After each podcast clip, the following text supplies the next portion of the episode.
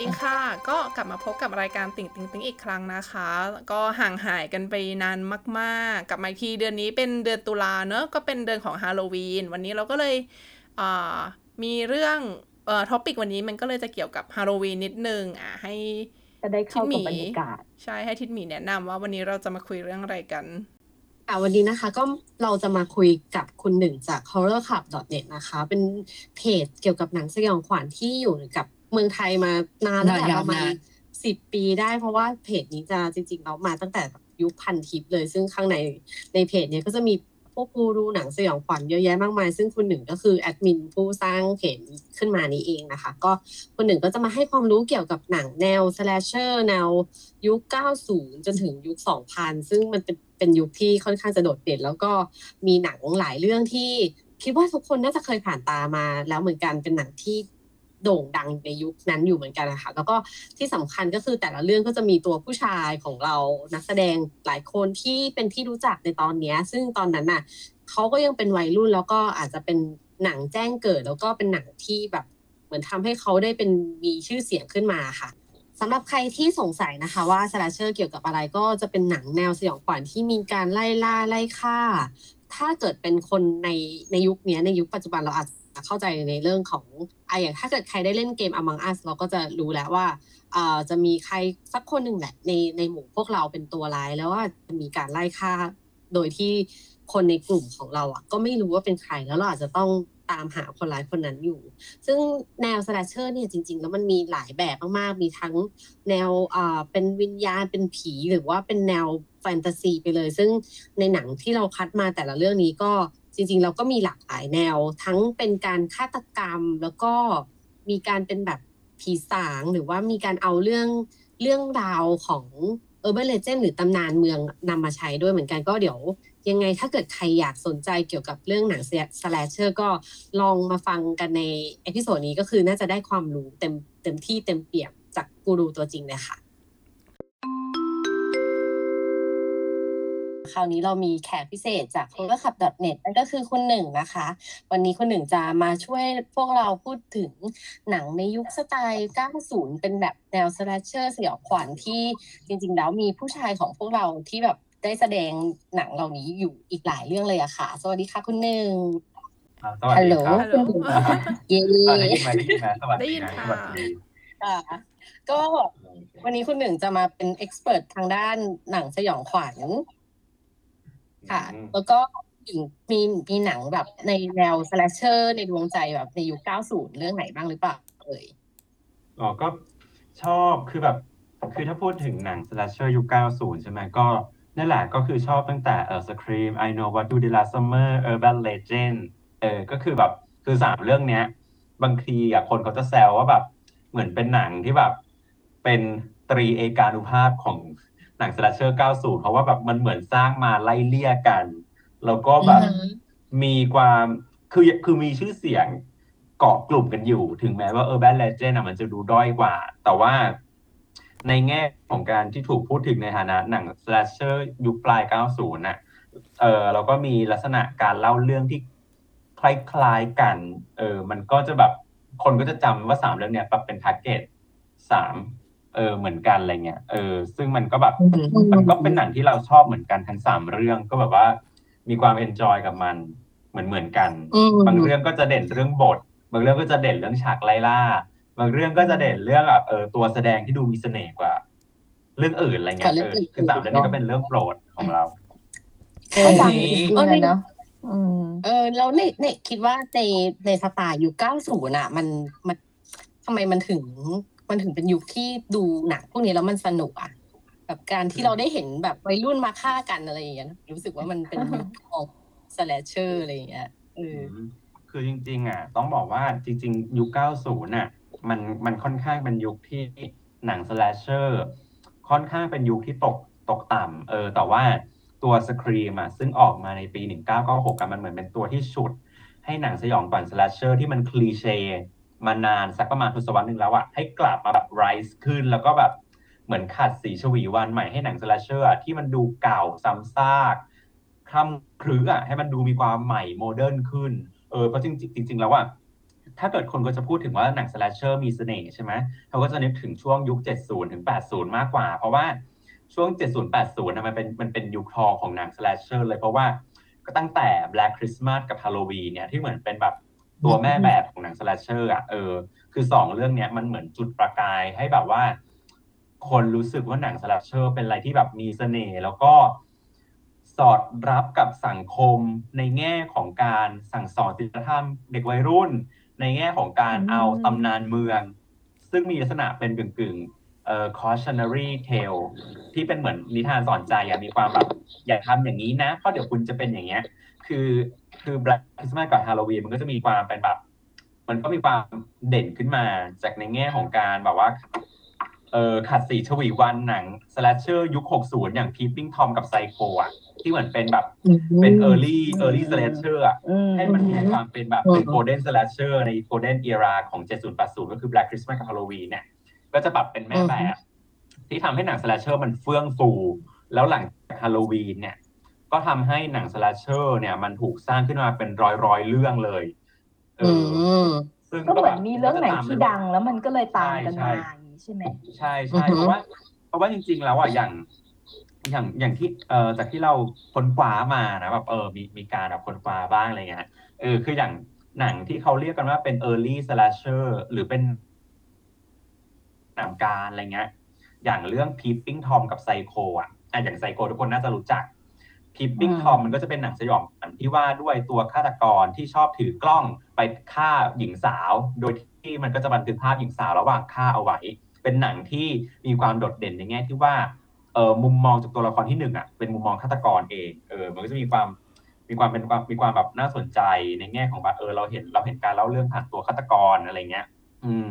เออเพราะฉะนั้น Peeping Tom กับ Psycho เนี่ยมันก็จะเหมือนเป็นหนังที่ ถูกจดจำในฐานะหนังที่มีความโดดเด่นในแง่การไล่ฆ่า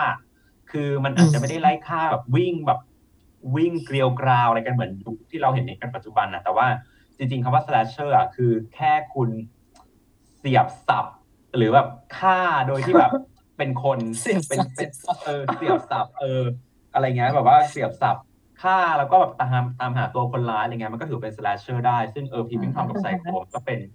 มันก็เป็น early slasher แล้วก็คราวนี้เนี่ยพอมายุค 70 80 เนี่ย ก็คือแบบ Black Christmas มันเออ Black Christmas อะมันมาก่อนแล้วมันสร้างปี 1974 แต่เราคิดว่าที่ทำให้ Black Christmas มันดังน้อยกว่า Halloween ซึ่ง Halloween มาปี 78 เนี่ย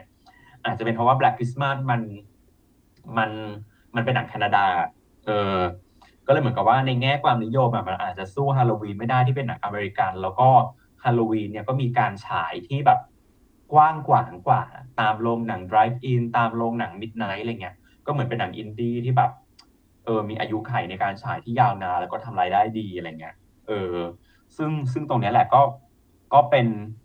คือพอฮาโลวีนมันจุดประกายตัวเนี้ยติดเนี่ย ก็เลยทำให้แบบมีการสร้างหนังในแนวเดียวๆกันเนี่ยออกมาเยอะมาก หนังไล่ฆ่าตามเทศกาล หนังไล่ฆ่าตามวันสำคัญ เออ เช่นอืมพรอมงานพรอมไนท์ งาน งานรับปริญญางานปีใหม่งานรวมรุ่นวาอะไรเลนเงี้ไทยน์ใช่ทุกอย่างใช่ใช่เออใช่ใช่ก็คือแบบเออมันก็จะเอาฉากหลังของงานของหนังพวกนี้ก็คือจะเป็นพวกงานเทศกาลงานสำคัญ งานที่ทุกคนกลับมารวมตัวกันเออโดยที่เป้าหมายหลัก ๆ ของคนร้ายก็จะอยู่ที่มันจะเป็นเด็กวัยรุ่นอะไรเงี้ยเออซึ่งก็แบบมันเป็นวัยที่แบบวัยฮอร์โมนอะวัยพลุ่งพล่านแล้วก็เป็นวัยที่มันมีความอยากรู้อยากเห็น ซึ่งมันก็จะเข้ากับพวกหนังสแลชเชอร์พวกเนี้ยซึ่งหนัง slasher มันก็จะมีแนวคิดแบบ conservative หน่อยๆอะเพราะว่าเอออย่างเช่นแบบเราจะต้องทำตัวดีอย่างนี้อย่างนี้เราถึงจะไม่ตาย เราต้องประพฤติอยู่ในในลู่ในกรอบอะไรเงี้ยเออเราถึงจะแบบรอดตายอะไรเงี้ยเออหนังพวกเนี้ยมันก็จะแบบฝังแนวคิดหรือค่านิยมแบบ conservative เอาไว้ โดยที่แบบเราไม่รู้ตัวแล้วเราก็จะกลายเป็นว่าพอดูหนังแนวนี้บ่อยๆเราก็จะตัดสินว่า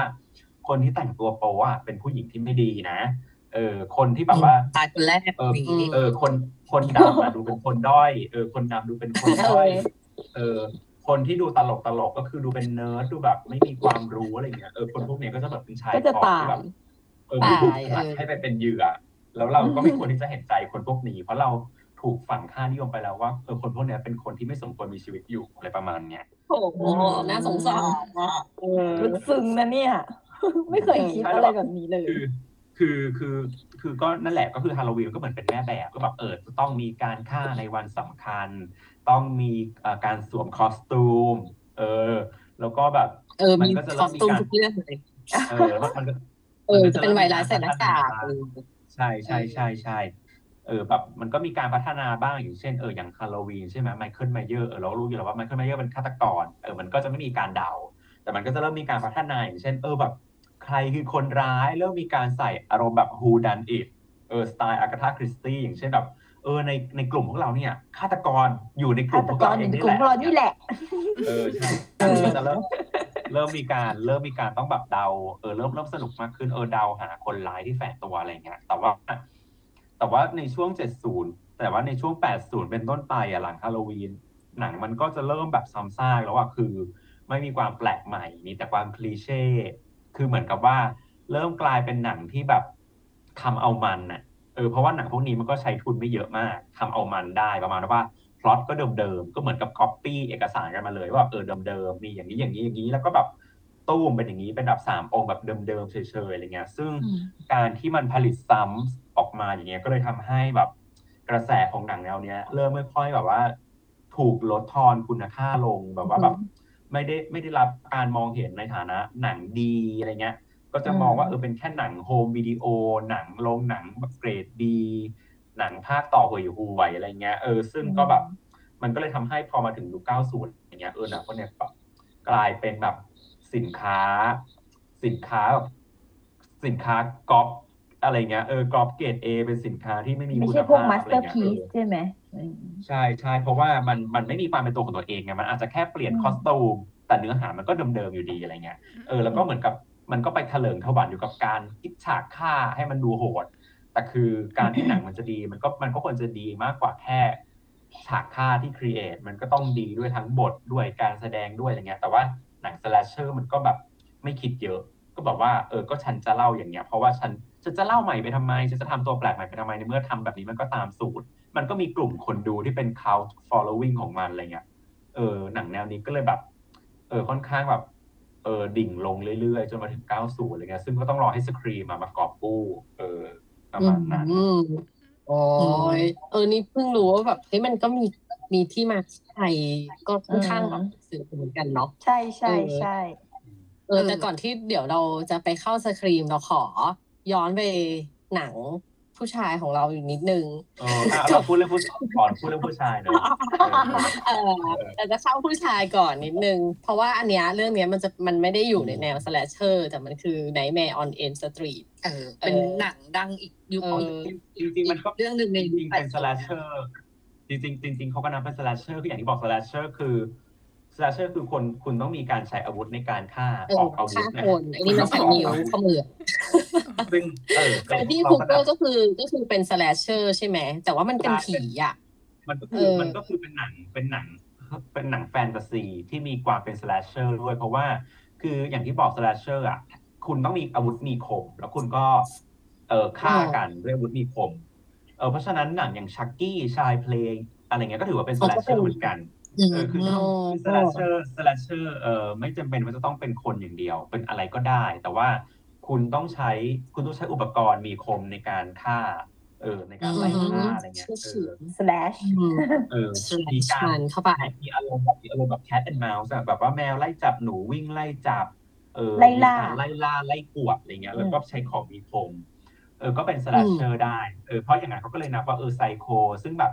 ก็ไม่ได้ดูแบบเป็นเหมือนหนัง slasher ที่เราคุ้นใช่ไหมแบบว่าฆาตกรก็ดูเหมือนมีคนเดียวเหยื่อก็มีแค่คนเดียวไม่ได้วิ่งอะไรด้วย แต่ว่าเออด้วยการที่มันเป็นคนแล้วแบบใช้อาวุธฆ่าอะไรเงี้ยก็เป็นความเป็น slasher ได้เหมือนกันอะไรเงี้ยเพราะฉะนั้นก็เลยนับว่าเออ Nightmare on Elm Street เนี่ยก็ถือว่าเป็นเอ่อฮอลล์แฟนตาซีที่แบบ เป็นซับช่องมีตระกูลย่อยในการเป็น slasher ด้วยเหมือนกันถ้าเอออย่างนั้นอุ้ยอืมเอ้ยน่าสนใจไปเดี๋ยวไว้โอกาสหน้าเดี๋ยวเราไว้ค่อยมาพูดถึงซับชองอันนี้ เออ แต่แบบว่าอันเนี้ยที่ประเด็นที่เราที่เราจะอยากคุยก็คือจอห์นนี่เดฟใน Nightmare on Elm Street อืมเออเพราะว่ามันจะมีการตายที่ตราตรึงมากในการโดนเตียงดูดเข้าไปอะไรอย่างเงี้ย เอออยากให้อยากให้หนึ่งช่วยแบบเล่าถึงแบบความความโดดเด่นของฉากนี้ให้หน่อยทำไมรู้สึกว่าแบบมันเป็นฉากที่จะต้องถูกนำมาพูดถึงย้ำๆเรื่อยๆ ในในยุคต่อๆมา ว่ามันเป็นเหมือนแบบ การการตายที่เหมือนเขาเรียกเขาเรียกอะไรอะมันเหมือนเป็นไอคอนอย่างหนึ่งของอ๋อหนังตระกูลด้วย เออ อ่า ก็คือว่าอ่าเราก็ต้องพูดก่อนว่าเผื่อบางคนเขาไม่เคยดูหรือแบบไม่รู้จักอะไรเงี้ยเผื่อแบบเออพอดแคสต์นี้มีแบบ มีแฟนคลับเป็นเด็กอายุสิบขวบไม่ไม่รู้จักนะอะไรอย่างเงี้ยใช่ไหมเออเกิดไม่ทันอะไรอย่างเงี้ยยี่สิบยังไม่ทันเลยนะเอออันนี้เราจะย้อนไปนิดนึงว่าแบบหมาจอนนี่เดฟเรื่องแรกเลยนะคะ ที่แบบว่าเพิ่งเข้าวงการใหม่ๆงานเดบิวต์ของป่าเดฟเลยอะไรอย่างเงี้ยจริงๆไม่แน่ใจว่าเป็นเรื่องแรกจริง ๆ ของเขาไหมแต่เขาอาจจะเคยเล่นอะไรมาสักอย่างแล้วแหละแต่ว่าแบบเรื่องนี้น่าจะเป็นเรื่องแจ้งเกิดของเขาก็คือว่า ก็พูดถึงเรื่องนี้ก่อน A Nightmare on Elm Street เนี่ยก็คือว่าเป็นหนังที่พูดถึงตัว Boogie Man Boogie Man เนี่ยมันเป็นมันเป็นมันเป็นศัพท์กว้างๆการพูดถึงปีศาจปีศาจน่ากลัวอะไรเงี้ยอะก็คือพูดถึง Boogie Man ตัวหนึ่งที่ชื่อว่า Freddy Krueger Freddy Krueger เนี่ยมีความสามารถพิเศษคือสามารถเข้าไปในฝันของมนุษย์ได้ แล้วก็จะฆ่าฆ่าคนในฝัน ซึ่งใครก็ตามที่ถูกฆ่าในฝันเนี่ยก็จะตายในชีวิตจริง เออ เราก็ก็จะตายแบบการตายของคนคนนั้นเนี่ย มันก็จะแบบมันก็จะรีเฟล็กการตายในฝันตัวอย่างเช่นสมมติในฝันเราจมน้ำตายแล้วถูกกดกดน้ำพอเราพอในในโลกความเป็นจริงศพเราก็จะเปียกไปด้วยน้ำเพราะว่าแบบเหมือนแบบเหมือนอืมสิ่งที่อยู่ในฝันนะมันเกิดขึ้นในความเป็นจริงอะไรเงี้ย คืออมเอ่อตัวละครของจอห์นนี่เดฟเนี่ยเขาเป็นตัวละครที่แบบเออก็เหมือนเป็นเหมือนเป็นแฟนนางเอกเออเป็นแฟนนางเอกนี่แหละ แล้วก็ ก็เขาก็อยากที่จะช่วยนางเอก ในการให้แบบนางเอกรอดพ้นให้รอดพ้นจากเงื้อมมือเงื้อมมือมีดโกนของเฟรดดี้คูเกอร์อะไรเงี้ย แล้วคราวนี้เนี่ยเอออย่างที่ทุกคนรู้กันว่าเฟรดดี้คูเกอร์เนี่ยมันจะฆ่าคนในฝันใช่ไหมเพราะฉะนั้นวิธีที่จะรอดจากเฟรดดี้คูเกอร์อะก็คือต้องไม่ต้องหลับพยายามฝึกไม่นอนตัวเองแบบว่าแบบเออสวมบทเออเออ ไม่หลับไม่นอนต้องสวมบทฟรีแลนซ์แบบว่าไม่นอนไม่หลับอยู่ทั้งคืนอะไรเงี้ยเออ จะรอดแล้วก็แบบคือต้องบอกว่ามีงานเยทำงานอะทุกวันๆคืเอนอต้องเป็นต้องเป็นฟรีแลนซ์อะไรเงี้ยเออคราวนี้ก็เออไอตัวตัวจอห์นนี่เดฟเนี่ยมันก็แบบมันก็มันก็คุยกับนางเอกแล้วว่าเออเราจะช่วยกันอะไรเงี้ย โดยที่แบบนางเอกมันก็วางแผนว่า เดี๋ยวมันจะไปล่อเฟรดดี้คูเกอร์มา แล้วก็แบบเหมือนกับให้พระเอกอะให้ตัวตัวจอห์นนี่เดฟอะช่วยปลุกหรือช่วยอยู่เป็นยามให้หน่อย อันนี้อันนี้ไม่อันนี้อันนี้อาจจะจำไม่ค่อยได้รายละเอียดเป๊ะๆแต่ประมาณเหมือนกับว่า คือแกต้องอยู่เป็นเพื่อนฉัน เพื่อที่แกจะได้ช่วยฉันอะไรเงี้ยเพราะฉะนั้นแกอย่าหลับ แต่คราวนี้เนี่ยจอห์นนี่เดฟมันก็แบบ เออเป็นเด็กตอนนั้นเขาก็ยังเป็นเด็กใช่ไหมวัยกำลังกินกำลังนอนเขาบอกว่าพอพอมันพอมันถึงตอนดึกมันง่วงก็เลยหลับ แล้วพอหลับเนี่ยเฟรดดี้คูเกอร์ก็เข้าไปจู่โจมเลยด้วยการแบบว่า ลากจอห์นนี่เดฟลงดูดเข้าไปในเตียงอะไรเงี้ย คือเตียงเตียงที่เขานอนอยู่จอห์นนี่เดฟก็ก็กลายเป็นช่องขนาดใหญ่ เออเป็นช่องขนาดใหญ่แล้วก็แบบว่าจอห์นนี่เดฟก็ถูกลากลงไปในช่องตรงเตียงอะไรเงี้ย แล้วก็แบบเราก็เราจะไม่เห็นสภาพศพจอห์นนี่เดฟเออว่าเป็นยังไงแต่ว่าสิ่งที่เราเห็นคือตรงรูที่มันโผล่ขึ้นมาบนเตียงที่ลากจอห์นนี่เดฟลงไปเนี่ยก็อยู่ๆก็ปรากฏเป็นน้ำพุเลือดพวยพุ่งขึ้นมาเต็มเพดานอะไรเงี้ยซึ่งเราก็สามารถนี่สันนิษฐานได้ว่าเออจอห์นนี่เดฟน่าจะถูกบดละเอียดไปแล้วอะไรเงี้ยหมดเอออืมใช่ ซึ่งซึ่งคราวเนี้ยจริงๆฉากคือฉากเนี้ยมันก็เป็นฉากที่เด่นมากเพราะว่า มันไม่ใช่การตายธรรมดา มันเป็นการตายที่แบบมีความแฟนตาซี surreal คือใครจะคิดว่าอืมวันหนึ่งอะเตียงนอนจะกินคนได้อะมันเป็นเรื่องที่แบบมันเหลือเชื่อ แล้วมันอืมมันทำให้คนรู้สึกฝังเข้าไปในความทรงจำเนี่ยเพราะว่าเฟรดดี้คูเกอร์มันจะ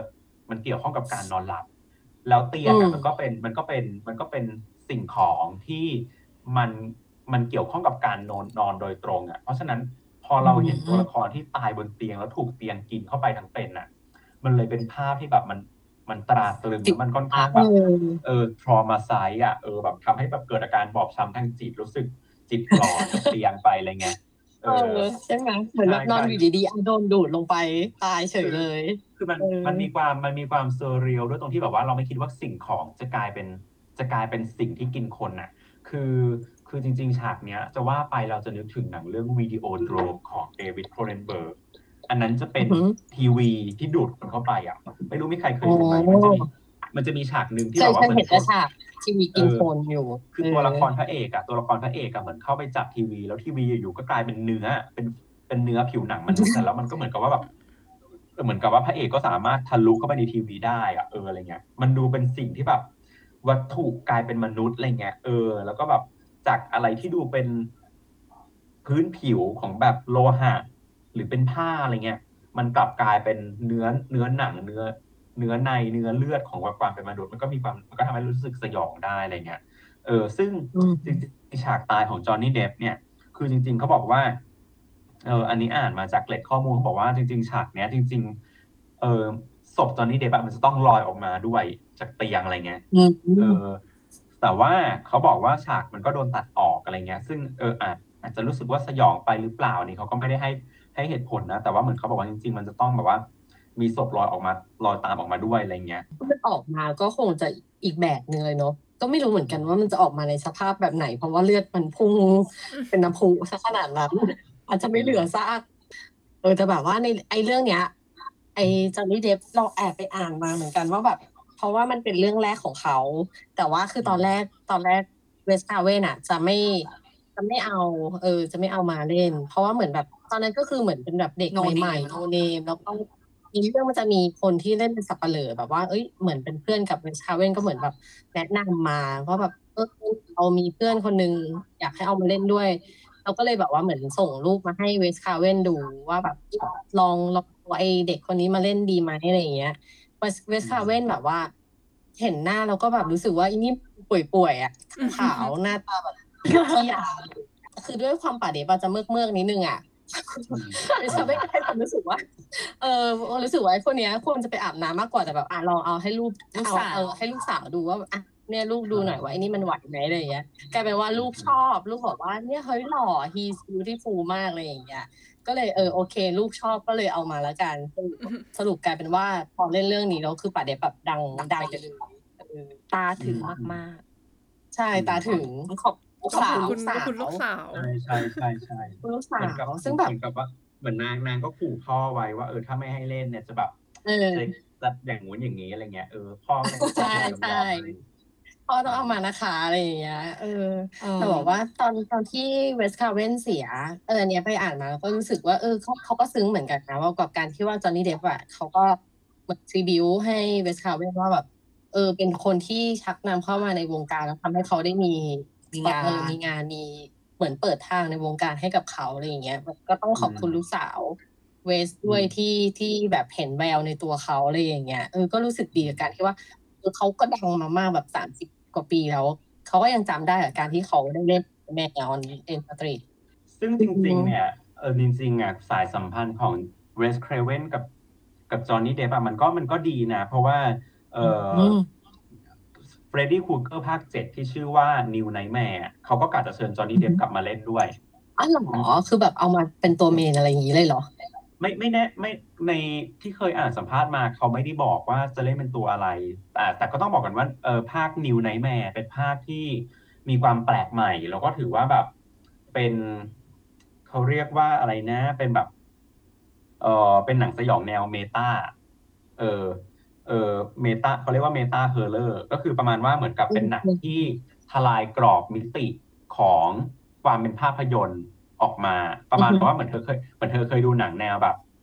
Funny Games หรืออะไรเงี้ยไหมที่ดูแล้วรู้สึกว่าเอ้ยนี่เราไม่ได้ดูหนังที่คุยกักันบนี่หคว่านใช่ไหมเออเออเหมือนเหมือนเหมือนเหมือนเหมือนเหมือนเหมือนเหมือนเหมือนเหมือนเหมือนเส้นพรมแดนระหว่างหนังกับคนดูมันพร่าเลือนออกจากกันน่ะกลายเป็นว่า เอ้ยอืมที่เราคิดว่าเป็นหนังมันไม่ใช่หนังมันกลายเป็นชีวิตจริงอะไรอย่างเงี้ยเออหนังซ้อนหนังอะไรประมาณเนี้ยเออเขาจะเรียกว่า meta horror อืม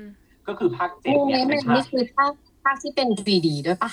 ไม่ไม่ไม่อันนั้นอันนั้นอันนั้นอันนั้นน่าจะน่าจะหกหรือห้ามั้งแต่ว่าก็เล่าก่อนว่าเออภาคภาค New Nightmare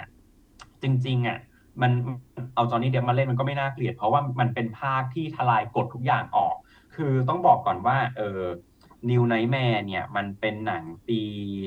เออจึ๊ดจึ๊ดจึ๊ด New Nightmare เป็นหนังปีหนึ่งเก้าเก้าสี่ซึ่งมันก็เป็นหนังก่อนที่จะมา Scream เนี่ยแหละ ซึ่งเออเราก็ต้องบอกกันว่าเวสเครเวนเนี่ยเป็นคนที่พยายามที่จะแบบชุบชีวิตหนัง slasher ที่มันตายลงในช่วง 90 นะอยากให้มันกลับมามีมิติใหม่ๆมากขึ้น เราก็เรารู้สึกว่าเขาเรารู้สึกว่าเขาอะน่าจะทดลองทำกับไอ้เรื่อง New Nightmare นี่แหละอะเราก็เราทุกคนก็รู้กันเนอะว่าเออหลังจาก Freddy Krueger ดังในภาคหนึ่งเนี่ย มันก็ได้มีการสร้าง Nightmare on Elm Street มาตามมาอีก6ภาค ซึ่งก็จะเริ่มมีเนื้อหาที่เริ่มเลอะเทอะขึ้นเรื่อยๆ อะไรเงี้ยเออแบบเฟรดดี้มีลูกมีทายาทแล้วก็แบบเออมีสามมิติอะไรอย่างนี้อีกอะคือแบบว่าพูดง่ายๆก็คือแฟรนไชส์แฟรนไชส์เฟรดดี้คูเกอร์อะมันก็เริ่มมันก็เริ่มดิ่งลงเหมือนอารมณ์กับหนังสยองขวัญslasher อื่นๆ แบบเจสันหรือแบบหนัง slasher เกรดบีทั้งหลายที่แบบเริ่มแบบภาคต่อเริ่มป่วยลงเรื่อยๆอะสิงหาสับภาคหลังๆ ที่ก็ดูเละลงอะไรเงี้ยอืมเออเจสันที่ดูแบบ ดูกาวขึ้นเรื่อยๆอะไรเงี้ยคราวนี้เนี่ยพอพอเวสเครเวนเนี่ยเวสเทรเวนเขามีโอกาสที่จะทำหนังนิ้วเขมือบอีกครั้งหนึ่ง เขาเลยทำภาคเจ็ดให้ชื่อให้ใช้ชื่อว่า New Nightmareด้วยการเปิดเรื่องให้ทุกคนดูให้คนดูทราบว่า หนังเฟรดดี้ครูเกอร์ภาคหนึ่งที่คุณดูอะเป็นแค่หนังเรื่องหนึ่งที่ถูกสร้างขึ้นในโลกความเป็นจริง ไม่ใช่เรื่องจริง เออ เพราะฉะนั้นเนี่ยตัวละครเออตัวนักแสดงที่ชื่อว่าฮีเทอร์อะที่เล่นเป็นแนนซี่อะเอออือฮึคุณฮีเทอร์เนี่ยก็ออกมาเล่นเป็นตัวเองประมาณว่าดิฉันเป็นนักแสดงในเรื่องนิ้วเขมือบภาคหนึ่งค่ะ ตอนนี้ก็แบบว่านั่นนู่นนี่อะคือมันเหมือนกันเป็นว่ามันพูดถึงชีวิตคนกองถ่าย หนังเรื่องนิ้วเขมือบอืมแบบนิ้วเขมือบอะไรเงี้ยเออแล้วหนังเรื่อง New Nightmare เนี่ยก็ก็เลยพูดประมาณว่าจริง ๆ แล้ว monster หรือ boogeyman ที่เราเห็นในหนังอะมันจะน่ากลัวไหมถ้ามันมีชีวิตจริง ๆ ขึ้นมา ก็เลยเกิดเป็น ภาคหนึ่งที่ว่า New Nightmare คือเฟรดดี้ที่เป็นตัวละครที่สร้างขึ้นอะ ดันมีชีวิตจริง ๆ แล้วมาคุกคาม คนดูและนักแสดงทั้งหมดในนิ้วเขมือบเออเพราะฉะนั้นเนี่ยตัวในเรื่องนิวไนแมร์เนี่ยก็จะมีโรเบิร์ตอิงแลนด์ก็มาเล่นเป็นตัวเองด้วย เอออืมเขาว่าเขาเขาก็จะเล่นเป็นตัวเองกันว่าเออฉันนี่แหละคนเคยเล่นเป็นเฟรดใช่เพดี้ราะเขานะก็คือเล่นเป็นเฟรดดี้แต่ก็มีเฟรดดี้ใช่อีกตัวหนึ่งจริงใช่คือเขาใช่เขาไหมก็เล่นเขาก็เล่นสองตัวเลยๆเขาก็เล่นเป็นใช่เฟรดดี้สองตัวเอ้ยเอ้ไม่ไม่ยแต่ละเขาภาเขาคที่เราไม่ได้เขาดูเล่น เขาเล่นเป็นโรเบิร์ตอิงแลนด์คือเล่นเป็นตัวอ่าเอง แล้วก็เล่นเป็นอืมเฟรดดี้คูเกอร์ด้วยตัวละครที่เหลืออ่าฮะคือเล่นเป็นตัวเองหมดเลย แล้วก็แบบอย่างพ่อตัวละครที่เล่นเป็นพ่อของแนนซี่อะก็มาเล่นเป็นตัวเองก็คือเล่นเป็นนักแสดงคนนั้น ซึ่งคราวนี้เนี่ยอืมเออเวสเครเวนก็เคยก็เคยมีดำริว่าอยากจะเชิญจอห์นนี่เดปป์มาเล่นเป็นจอห์นนี่เดปป์ด้วย ประมาณว่าเหมือนกับอ๋อเออ มันคือมันคือหนังที่แบบมา reunion นักแสดงนิ้วเขมือบภาคหนึ่งเนาะเออใช่ภาคหนึ่งแล้วก็เรามาตั้งคำถามกันว่า ไอ้หนังที่เราถ่ายกันเล่นๆน่ะ ถ้าวันหนึ่งตัวละครมันมีชีวิตแล้วมันออกมาจากโลกในหนังแล้วมาฆ่าคนในชีวิตจริงอะ มันจะน่ากลัวแค่ไหน ซึ่งตรงเนี้ยเป็น concept ที่แบบน่าสนใจมากเพราะว่าตัวนิ้วเขมือบจริงๆเนี่ยนิ้วเขมือบภาคหนึ่งเนี่ยมันก็พูดถึงการพร่าเลือนระหว่างพรมแดนโลกโลกสองโลกก็คือโลกความฝันกับโลกความเป็นจริง แต่คราวนี้เนี่ยพอนิ้วเขมือบภาคเจ็ด New Nightmare มันพูดถึงโลกของการถ่ายหนังกับโลกของความเป็นจริง เพราะว่าจะว่าไปแล้วเนี่ยการเปรียบเปรยระหว่างความฝันกับการถ่ายหนังอะมันก็ เหมือนกันไงเพราะมันคือมายาที่สร้างเป็นขึ้นการสร้างภาพอะเนาะอืมใช่ใช่ใช่เพราะฉะนั้นก็คือแบบเวสเครเวนน่ะก็เลยเหมือนกับว่า เรามาทำหนังสยองขวัญที่ทำให้รู้สึกว่าจริง ๆ แล้วเราอยู่ในหนังสยองขวัญกันเถอะอะไรอย่างเงี้ยเออแล้วก็อืมก็เลยแบบว่าเออเวสเครเวนก็เคยให้สัมภาษณ์ว่าจริงๆก็อยากชวนจอห์นนี่เดปป์มาเล่นอีกแบบมา tribute ให้ตัวเองอะไรเงี้ย แต่ว่าเหมือนเหมือนเขาแบบเหมือนเขาอาจจะเขินหรืออายอะไรเงี้ยเพราะว่าตอนนั้นจอห์นนี่เดปป์ก็น่าจะดังแล้วอะไรเงี้ย เออคือดังน่าจะถือว่าดังที่สุดใน cast ทั้งหมดอะไรเงี้ยก็เลยแบบไม่ได้ชวน แล้วก็ เคยมีคนไปสัมภาษณ์จอห์นนี่เดปป์เหมือนกันประมาณว่าเออเนี่ยรู้ไหมว่าเวสเครเวนน่ะเขาอยากจะชวนคุณมาเล่นด้วยนะ จอห์นนี่เดปป์ก็ให้สัมภาษณ์ไปว่าอุ้ยถ้าเกิดชวนจริง ๆ ก็ไป อะไรเงี้ยอืมเออเขาก็อืมเขาก็มีความสัมพันธ์ที่ดีต่อกันอะไรเงี้ยเออเขาก็อยากไปเล่นให้ แต่ก็แบบมันก็ไม่ได้เกิดขึ้นว่างั้นโอ้โหเสียดายเอออื มใช่มาคือจต่อริงๆตอนตอที่น90ตอน90นี่จอห์นนี่เดปป์นี่ก็เริ่มดังจากพวกหนังทิมเบอร์ตันแล้วเนอะแบบเอ็ดวูดอืมอะไรอย่างเงี้ยใช่เอ็ดวูดมือกันไกลด้วยอะไรอย่างงี้ด้วยอะไรเงี้ยคืออย่างยุค90นี่คือเขาเขาแบบงานชุกอะเขาถือว่าแบบดังไปแล้วอะไรอย่างเงี้ย เออใช่ใช่ก็เลยคิดว่าก็คงมาไม่มาไม่ไหวอะเพราะว่าตอนนั้นอาจจะเป็นเกรด A A A ไปแล้วก็เลยแบบอืมใช่ใช่กลับมาเล่นใหม่ก็อาจจะค่าตัวสู้ไม่ไหวเหมือนกันใช่ใช่เออ นั่นแหละอะมาต่อ ก็ถือว่าแบบสกรีมดีกว่า สกรีมกับไอโนเรื่องนี้เราขอเราขอมาสอบมาคู่กันเลยเพราะว่ารู้สึกว่ามันต่อกันใช่ป่ะสกรีมก็คือเก้าหไม่กไม่ไม่แล้วก็ไอเอโนอคือไอโนเก้าเจ็ดน่าจะป่ะเก้าเจ็ดป่ะเออเออใช่ใช่เออไอโนเก้าเจ็ดสครีมเก้าหกก็คือมันมาพร้อม ๆ กันเลยแล้วเนื้อเรื่องมัน มันมีความคล้ายกันอยู่กับการที่ว่าเป็นกลุ่มกลุ่มแบบทีมวัยรุ่นที่แบบต้องมาเผชิญกับกับตัวตัวฆาตกรที่อยู่ในกลุ่มอืม ในกลุ่มกลุ่มเดียวพวกกัเรานนี่แหละ เออกลุ่มพวกเราเนี่ยแหละเออแต่ว่า ให้พูดว่าทำไมสองเรื่องนี้มันถึง แตกต่างกันยังไง เราก็รู้สึกว่าเรื่องไหนมันแบบมีความโดดเด่นด้านไหนบ้างอะไรอย่างเงี้ย เอาเอารวมๆเลยก็ได้ว่าแบบเออสองเรื่องนี้มันต่างเออกันยังไงเออมันต่างกันยังไงเพราะว่ารู้สึกว่าตอนนั้นน่ะ มันจะมีทั้งทีมสครีมกับทีมแบบไอโนเพราะว่าเหมือนต่างคนต่างชอบคนละแบบอะเออเหมือนแบบคือสครีมมันมาก่อนก็จริงแต่ว่ารักกันไอโนเหรอหรือยังไงมันก็มันก็แบบมีความที่แบบเฮ้ยโดดเด่นเหมือนกันนะอะไรอย่างเงี้ยแล้วมันจะโดนเปรียบเทียบกันในฐานะคู่แข่งทั้งสองเรื่องเนี้ยเออคือคืออันคือไอ้เรื่องเป็นคู่แข่งอันเนี้ยไม่ค่อยไม่ค่อยแน่ใจ เพราะว่าเพ ราะว่าจริง ๆ มารู้มาดูหนังเรื่องสครีมหรือ I know what you เนี่ยก็แบบตอนที่มันแบบออกเป็นวิดีโอแล้วอะไรเงี้ย ก็คือแบบช่วงที่มันฉายลงคือตอนนั้นคือแบบไม่ไม่ไม่รู้จักหนังฝรั่งเท่าไหร่หรอกก็ ก็ไม่รู้ไม่ได้รู้ด้วยว่าแบบมันมีกระแสอะไรไหมอะไรเงี้ยเออ แต่ว่าอ๋ก็องั้นเดี๋ยวงั้นเดี๋ยวเราเราเราเราพูดคร่าวๆก่อนแล้วเพราะเราดันดูทันว่ะอ๋ออ๋อเหรอเหรอเหรอตอนนั้นคือมีกระมีกระแสมีกระแสปรับพอพูดว่าเป็นวิดีโอก็รู้เลยว่าเก่าขนาดไหนความ แก่คือประเด็นตอนนั้นอะเราอะเด็กอาจจะถามได้ดูอาจจะมีคนในในช anel ถามว่าวิดีโอคืออะไรคะทันจ้าอะไรอย่างเงี้ยเออเอาจริง ๆ มันเป็นยุคที่ที่เราเราต้องบอกก่อนว่าจริงๆตอนนั้นเราก็เด็กมาก เราก็ไม่ควรได้ไม่ดูในโรงหรอกแต่เราก็ได้ได้ดูอะไรอย่างเงี้ยเออมันมันจากสครีมกับไอโนนะมันจะมีแบบการเอ้าอันนี้เสียงอะไรอะเสียงแมวเราเสร็จแล้วใช่ไหม เดี๋ยวเราพูดถึงสครีมก่อนแล้วกันสครีมมันจะแบบมาปีเก้าหกซึ่งแบบตอนนั้นน่ะด้วยความที่ว่าตอนที่เข้าฉายโรงมัน มันจะค่อนข้างแบบดังมากแล้วคือ สิ่งภาพจำของเราอะมันจะเป็นหน้าของอ่าเออเนี่ยมีมีเนฟแคมเบลแล้วก็มีตัวตัวหน้ากากอะในเรื่องอะเออแบบที่จะทำให้เราแบบเฮ้ยเนี่ยคือภาพจำมากๆเลยว่ามันแบบคือตัวฆาตกรแบบ ทุกคนเห็นแล้วมันจะชื่ออะไรนะชื่อภาษาไทยแบบวีดสุดขีด Ghostface อะไรเงี้ยอ๋ออ๋อเออชื่อไทยเหรอเอาวิสุทชื่อธิไทยมันคือวีดสุดขีดคือตอนนั้นมันเหมือนแบบได้รับการโปรโมทว่าเป็นหนังที่แบบเฮ้ยทุกคนดูแล้วต้องแบบกรี๊ดออกนอกโรงอะไรอย่างเงี้ยเออเออแล้วเราก็ดู แต่ตอนนั้นเราจำความรู้สึกที่เราได้ดูอะ ไม่ได้หรอกแต่เรามาดูหลาย ๆ รอบหลังจากนั้น มันก็รู้สึกว่า เออ เราก็จริง ๆ เราก็ไม่เข้าใจแบบ พอยประเด็นในนั้นเท่าไหร่อะเพราะว่าตอนนั้นเรายังเด็กอยู่อะเออในในภาคแรกอะไรเงี้ย แต่พอมาถึงมาถึงไอ I Know What You Did Last Summer อะคือเราเราจะจำเราจะจำได้แม่นเลย เพราะว่าผู้ชายมันหล่อมากผู้ชายมันหล่อมากมันคือเฟรดดี้พรินซ์จูเนียร์กับไรอันฟิลิปเป้อุ้ยซึ่งสองคนเนี้ยหล่อมากจริง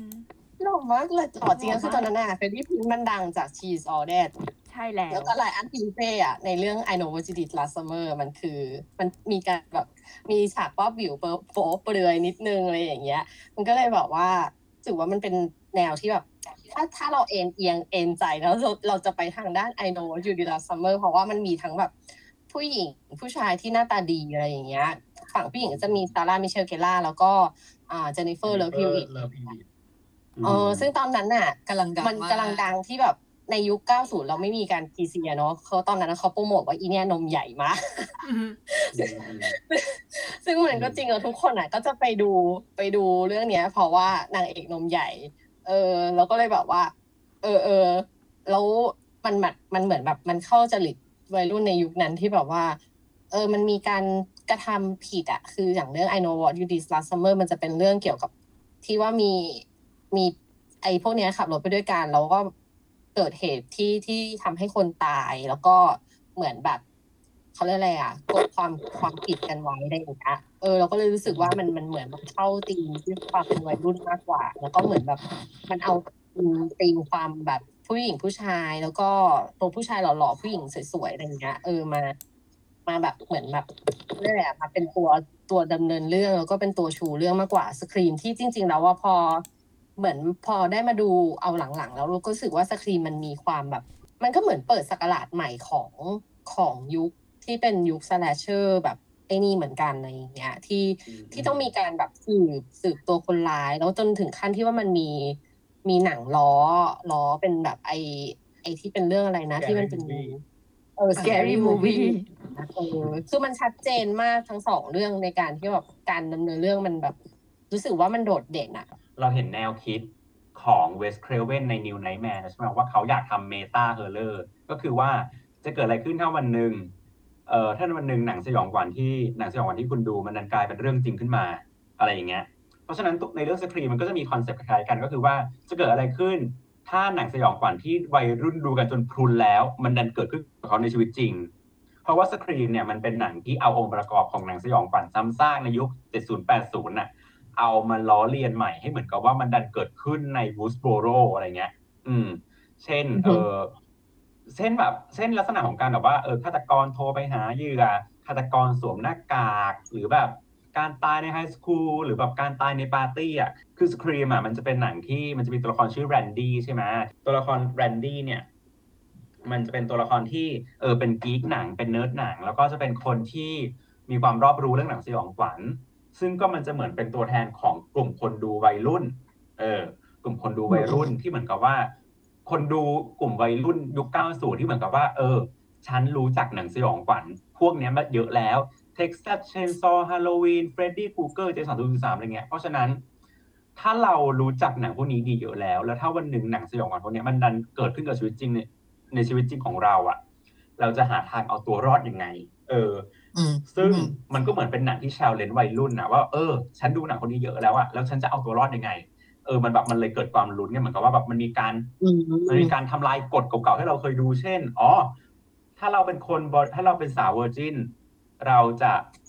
รอดถ้าเราเสียความบริสุทธิ์เราจะไม่รอด เพราะฉะนั้น Scream ก็แบบเหมือนมีการหักกฎกันว่าเออตัวละครนางเอก ถ้ามันไม่ virgin แล้วเนี่ย มันก็ยังมีการเอาชีวิตรอดได้นะ เพราะว่าไอ้สิ่งที่เราคิดกันแบบ เออ virgin เท่ากับคนดีไม่ virgin เท่ากับคนไม่ดีอะมันเป็นแนวคิดที่เชยอืม Scream ก็จะหักล้างให้เราเห็นว่าเฮ้ยถึงแม้ว่าคุณจะโลดแล่นอยู่ในหนังสยองขวัญยุคเก่า แต่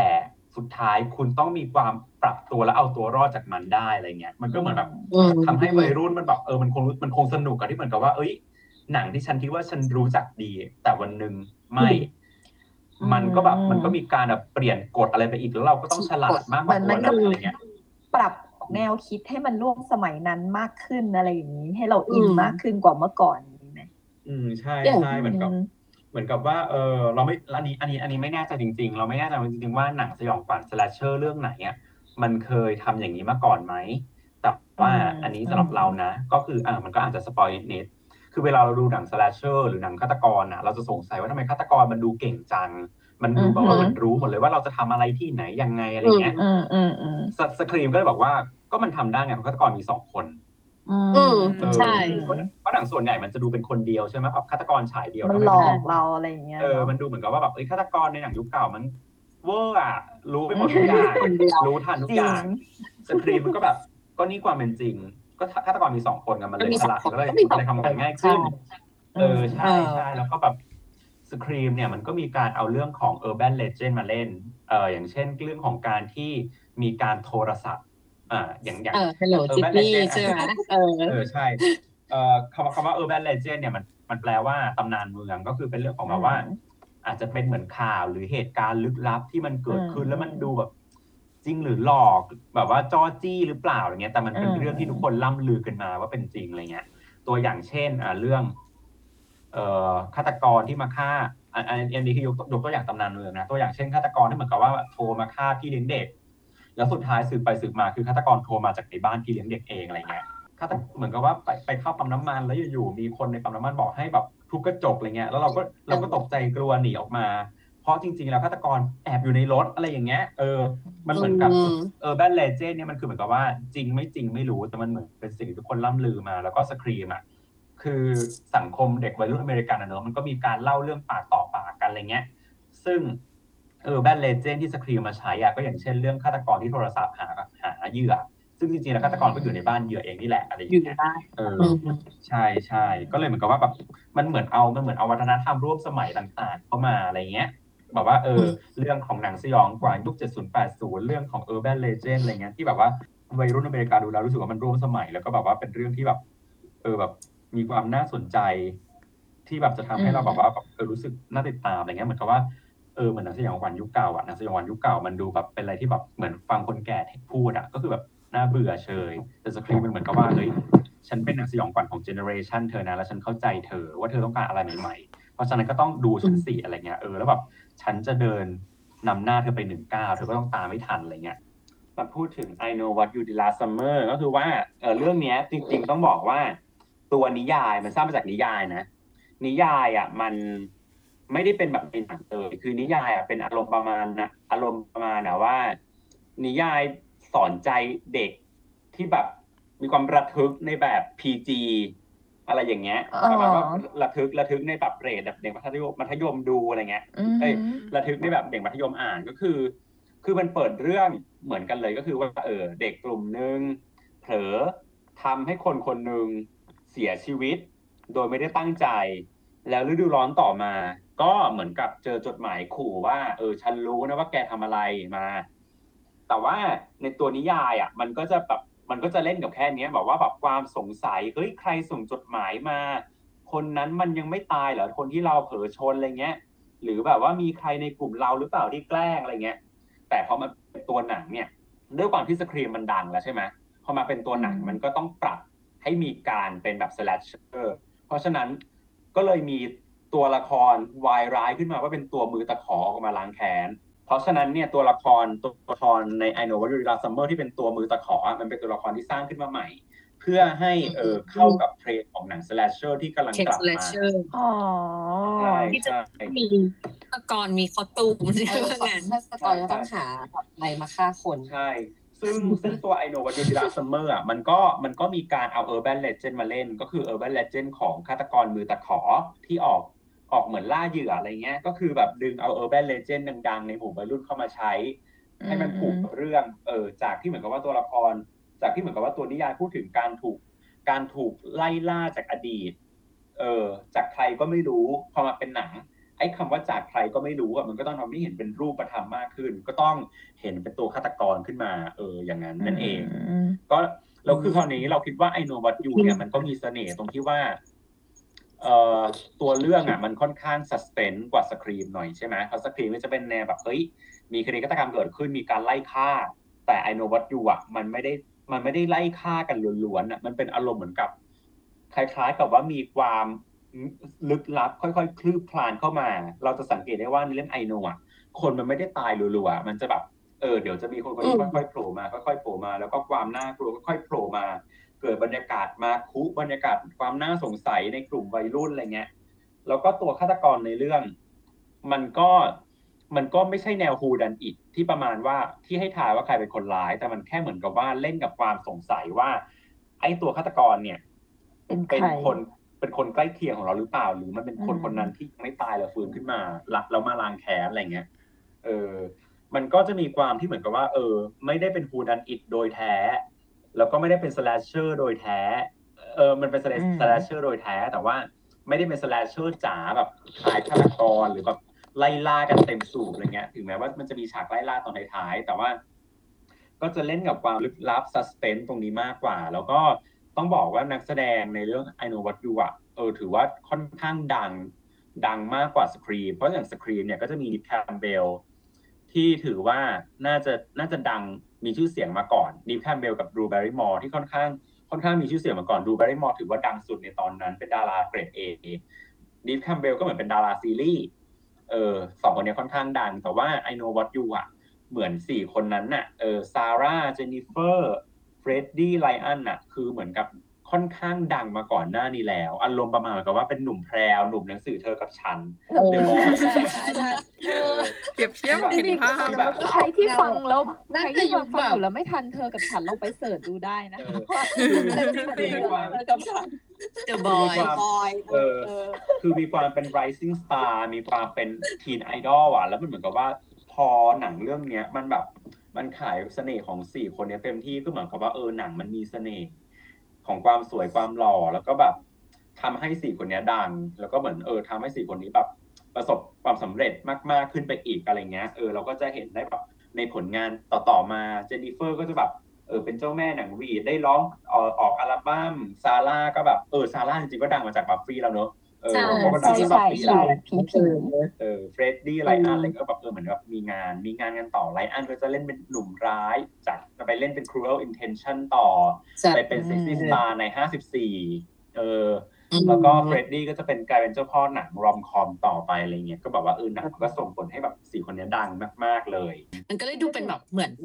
หนังแจ้งเกิด เกิดเนอะออเป็นแบบกลายเป็นหนังที่แบบแบบ ว่า คือทำให้ให้ดังไปเลยทั้งสี่คนแบบดังมากอะไรเงี้ยเออ คือหนังเองก็เป็นสหนังนุกที่นัแบกบแสดงเองก็สดูนุกเหมือนสนุแบกบก็ดีเออก็สนุกจริงนะก็ดีตอนนั้นก็ชอบถ้าเทียบกันก็ชอบอะ ชอบไอโนอืนม last summerใช่ใช่อืมแต่ว่า I know อย่างที่บอกมันจะไม่ได้แบบไล่ฆ่ากันตลอดเวลามันจะแบบคืออืมเรื่องมันก็บิวมันก็มันก็บิวนานกว่าสคริปต์มีการฆ่าอืมเรื่อยๆเรื่อยๆเป็นระยะอืม I know จะเหมือนกับว่าเฮ้ยยังไม่ฆ่าเอาแบบให้ดูสงสัยสงสัยสร้างสงความสัยน่าสงสัยสงสัยแล้วก็แบบค่อยๆค่อยๆบีบตัวละครให้แบบถึงขั้นแบบว่า เออแบบ desperate สุดขีดแล้วก็แบบเริ่มไล่ฆ่าอะไรเงี้ยเออ Scream I know มันจะติดเครื่องช้ากว่าหน่อย แต่ก็แบบสนุกอยู่อืมสนุกจริงสนุกจริงอืมอะมามาถึงเรื่อง Urban Legend ดีกว่าอืมต่อเป็นเป็นยุคต่อมาเป็นปี 98ปะหรือเป็น98 ใช่ไหมเออเป็นเป็น Urban Legend อืมก็คือแบบที่ก็คือเออจากที่คนฟังพอดแคสต์มาก็น่าจะได้ยินเราพูดถึง Urban Legend แล้วเนอะก็คือเหมือนกับว่าอย่างที่บอก ตำนานเมืองอืมคำร่ำลือต่างๆ ที่แบบอุ๊ยมีฆาตกรในบ้านฆาตกรอยู่ในปั๊มน้ำมันฆาตกรอยู่ใต้เตียงอะไรเงี้ย เรื่องราวที่เหมือนเป็นคำล่ำลือ ก็ดันมีฆาตกรคนหนึ่งเอาเออเอาเอาตำนานเมืองต่างๆอะมาไล่ฆ่าคน เช่นเออตำนานเมืองที่ว่ามีฆาตกรซ่อนอยู่ในเบาะหลังตำนานเมืองที่ว่ามีฆาตกร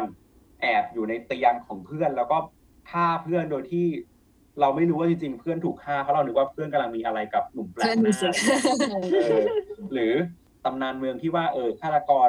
ฆาตกรไล่ฆ่าคนแล้วคนฟังแล้วคนได้ยินผู้หญิงคนนี้กรี๊ดแล้วนึกว่าจริงๆเขาเล่นละครอยู่อะไรเงี้ยเอออมมันก็เหมือนเป็นแบบใครมันจะไปเป็นแบบคิดอย่างนั้นวะเออเป็นเรื่องเขาเอาจริงมันไม่มีเหตุผลเลยอะใช่ใช่ มันเป็นมันเหมือนเป็นเรื่องล่ำลืออะเป็นเรื่องแปลกๆที่เขาลือกันอะไรเงี้ยแล้วก็แบบว่าจะมาทำให้เป็นจริงอะนะใช่เออมันซึ่มีงมันจริงมีเออเเลเจนอันที่เป็นตัวหลักของเรื่องนี่ ที่เป็นเรื่องเอ่อไฟหน้ารถอะเออกระพริบไฟใส่คน ไฟใส่ เหมือนกับมันพูดประมาณว่าเออถ้าเราไปเจอรถคันหนึงแล้วเรากระพริบไฟใส่อะไรเงี้ยมันจะแบบเกิดนั่นนู่นนี่ขึ้นอะไรเงี้ยเออแต่อันนี้ อันนี้อันนี้อันนี้จำจำดีเทลไม่ได้แต่ว่า ไอไอเรื่องการกระพริบไฟใส่อะมันเป็นอันตรายไงเพราะว่ามันทำให้แบบคนขับอีกฝั่งอะมันจะมองไม่เห็นอะไรเงี้ยอืมเอออืมก็อันนี้อันนี้เราแอบไปไปตามมาเหมือนกันว่าแบบมันมันมันน่าจะมาจากในยุคที่ที่ว่าตอนนั้นอะรถอะเขาเพิ่มเพิ่มไฟสูงอะเข้ามาพอดี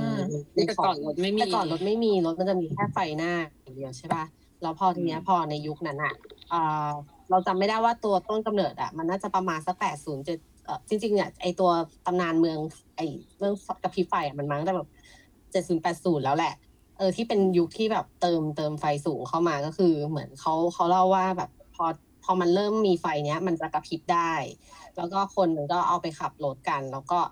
ถ้าเราเจอรถที่ไม่เปิดไฟหน้า เมื่อก่อนเนี้ยอือฮึคือ คือต้องเข้าใจว่าในสมัยนั้นนะรถมันไม่เยอะ คนมันอืมบางทีมันขับรถมันก็ไม่ไม่เปิดไฟก็มีอะไรอย่างเงี้ยเออแต่สมมติว่าพอพอเรา พอเราขับรถไปแล้วเห็นรถที่ที่ไม่เปิดไฟอะ เราไปกระพริบไฟใส่เขาอะบอกว่าเฮ้ยช่วยเปิดไฟหน่อยอะไรเงี้ยแบบเหมือนมันจริง ๆ มันจะเป็นเปิเหมือนแบบดเตือนนะเนาะเปิดเตือนว่าแบบเฮ้ยเปิดไฟด้วยอะไรอย่างเงี้ย กลายเป็นว่ารถคันที่เราที่เราไปกระพริบไฟใส่อะเขากลายเป็นพวกแก๊งสเตอร์อะแบบอืมหาเรื่องคนอะแหละเออ แล้วก็จะอืมโดนรถพวกที่ไม่ได้เปิดไฟอะไล่ล่าอืมเหมือนแบบ อาจจะด้วยความหมั่นไส้คนที่มีไฟสูงมั้งหรืออะไรเนี้ยแหละ ก็จะมามาไล่ตีไล่ทุบไล่ทำร้ายร่างกายอะไรเงี้ย มันเป็นเหตุที่เกิดขึ้นในอเมริกาในช่วงหนึ่งที่เขาเหมือนแบบเป็นข่าวลืออะซึ่งแบบอืมข่าวลือเนี้ย มันมาในแฟกซ์ในรูปรูปของแฟกซ์เอ้ยโทรสารโทรสารในยุคนั้นก็อาจจะเป็นเพราะว่ามันเป็นเป็นแบบเรื่องเรื่องการเข้ามาของเทคโนโลยีด้วยแหละ เขาก็จะส่งต่ออย่างของเราแบบ forward mail หรือว่าอะไร ที่มันจะเป็นแบบยุคยุคหนึ่งที่มันจะมีถ้าเป็นยุคนี้ก็คือไลน์ส่งในไลน์เออในไลน์อะไรอย่างเงี้ยน่ะมันเป็นแบบคือยุคที่โทรสารมันเพิ่งเข้ามาเออ แล้วมันก็เลยเล่ากันมาอย่างเงี้ย อืมคือเรารู้สึกว่าเนี่ยมันคือมันคือเสน่ห์ของตำนานเมืองก็คือว่าใช่เราก็ไม่รู้ด้วยว่ามันไม่รู้จงหอที่มาที่ไป เพราะว่าตำนานอืมเมืองอะ มันจะตำนานเมืองมันจะเหมือนกับว่า ไม่มีที่มาที่ไปชัดเจน สืบไม่ได้ว่าเริ่มต้นจากไหน แต่มันเหมือนเป็นคำร่ำลืออมซึ่งอาจจะเป็นเรื่องแต่งก็ได้ เพราะว่าตำนานเมืองส่วนใหญ่อะมักจะมีอุทาหรณ์สอนใจอืมใช่ไหมอือฮึเช่นเออเออใช่เวลาเช่นอะอย่างอย่างเรื่องปุ้มปุ้ยก็คือว่าเอออย่าไปกระพริบไฟใส่ใคร เพราะว่าจริงๆแล้วเนี่ยอย่างที่ไม่ควรกระพริบเพราะว่ามันจะทำให้รถอีกฝั่งอะเหมือนแบบ มองไม่เห็นทางแสบเพราะว่าตาไฟมันก็จะจ้า หรือว่าแบบบางทีเวลาใช่เราไปไหนมาไหนเนี่ย เราก็ต้องล็อกบ้านให้ดีฆาตกรจะได้ไม่แอบเข้าบ้าน เวลาเราไปอือหือขับรถเวลาเราจอดรถในห้างก็ต้องดูให้ดีว่าไม่มีคนแอบเข้าไปหลังรถอะไรเงี้ยค่ะคือตำนานเมืองอะมันมักจะมาพร้อมกับความหวังดีแหละ แต่มันมักจะมากับความน่ากลัว เพราะว่ามันต้องมันต้องทำให้คนกลัวไงมันถึงจะสามารถมันจะได้ทำควบคุมคนเออ ซึ่งอันเนี้ยขออนุมานเองนะถ้าเกิดแอพพลายเข้ากับยุคไลน์ส่งไลน์คนที่มักจะอืมแต่งเรื่องขึ้นมาเพื่อหลอกคนเพื่อให้คนอยู่ในวินัยอะก็คือมันจะเป็นคนแก่ถูกไหม เนี่ยเดี๋ยวว่าเนี่ย อย่าไป อย่าไปทำอย่างนี้นะ เดี๋ยวคุณจะตาย อย่าไปทำงี้นะ เดี๋ยวอย่ากินอย่างนี้นะ เดี๋ยวจะแบบเป็นพยาธิเออ อย่า อย่าเอาอย่างนี้ทำอย่างนี้นะเดี๋ยวแบบคุณจะเป็นโรคนั้นโรคนี้อะไรเงี้ย ซึ่งจริงๆไม่รู้ว่าจริงไหม แต่ว่ามันอาจจะเป็นคำคูดในคราบความหวังดีอะที่แบบ ส่งต่อกันไปเรื่อยเหๆมือนที่อะสมัยก่อนไม่ได้มีอะไรสามารถพิสูจเป็นหลักเป็นฐานได้ แต่ว่าทุกคนเชื่อกันแบบนี้อืมเพื่อความปลอดภัยของตัวเอง แต่ว่ามันมาพร้อมเทคโนโลยีที่เป็นหลายเท่านั้นเองเออใช่หรือแบบหรือแบบใช่เพราะแบบ line forward mail อะเหมือนที่คุณเหมือนที่คุณน่าจะเคยอ่านนะบางคน เช่น เออพระ เนนอุ้มหมาพระอุ้มแมวอะไรเงี้ยเป็นผีปอบถ้าเจเอออคเอนอเออใช่ไหมใช่ไหมแบบว่าใช่เออใช่ใช่อย่ามันจะแบบเรื่องส่งส่งมาอะไรอย่างเงี้ยอย่าเออก่อนมันใช้ปากต่อปากเจอจดหมายลูกโซ่อะไรเงี้ยจดหมายลูกโซ่อันนี้อย่างนี้อย่างนี้นะมีคนไม่ส่งแล้วตายอะไรเงี้ยเอออืมซึ่งจริงๆมันก็แบบ มันอาจจะเป็นเรื่องจริงหรือไม่จริงก็ได้ แต่ว่ามันเป็นสิ่งที่ทำให้คนเชื่อและทำให้คนอยู่ในกรอบของกสัลังวคมอะไรเงี้ยเออเช่นเออเด็กจะไปอย่างนี้นะเดี๋ยวเจอซีอุยกินตับอะไรเงี้ยอืมเออประมาณนั้น แต่จริงๆเรื่องกระพริบไฟนี่ใช้ได้นะณปัจจุบันคือถ้ากระพริบไฟใส่กันก็ตายนะอืมก็ก็ใช่เพราะว่ามันเหมือนแบบเนี่ยพอกระพริบไฟใส่เราก็จะแบบอะไรมีเรื่องอะไรปะวะอะไรอย่างเงี้ยเออ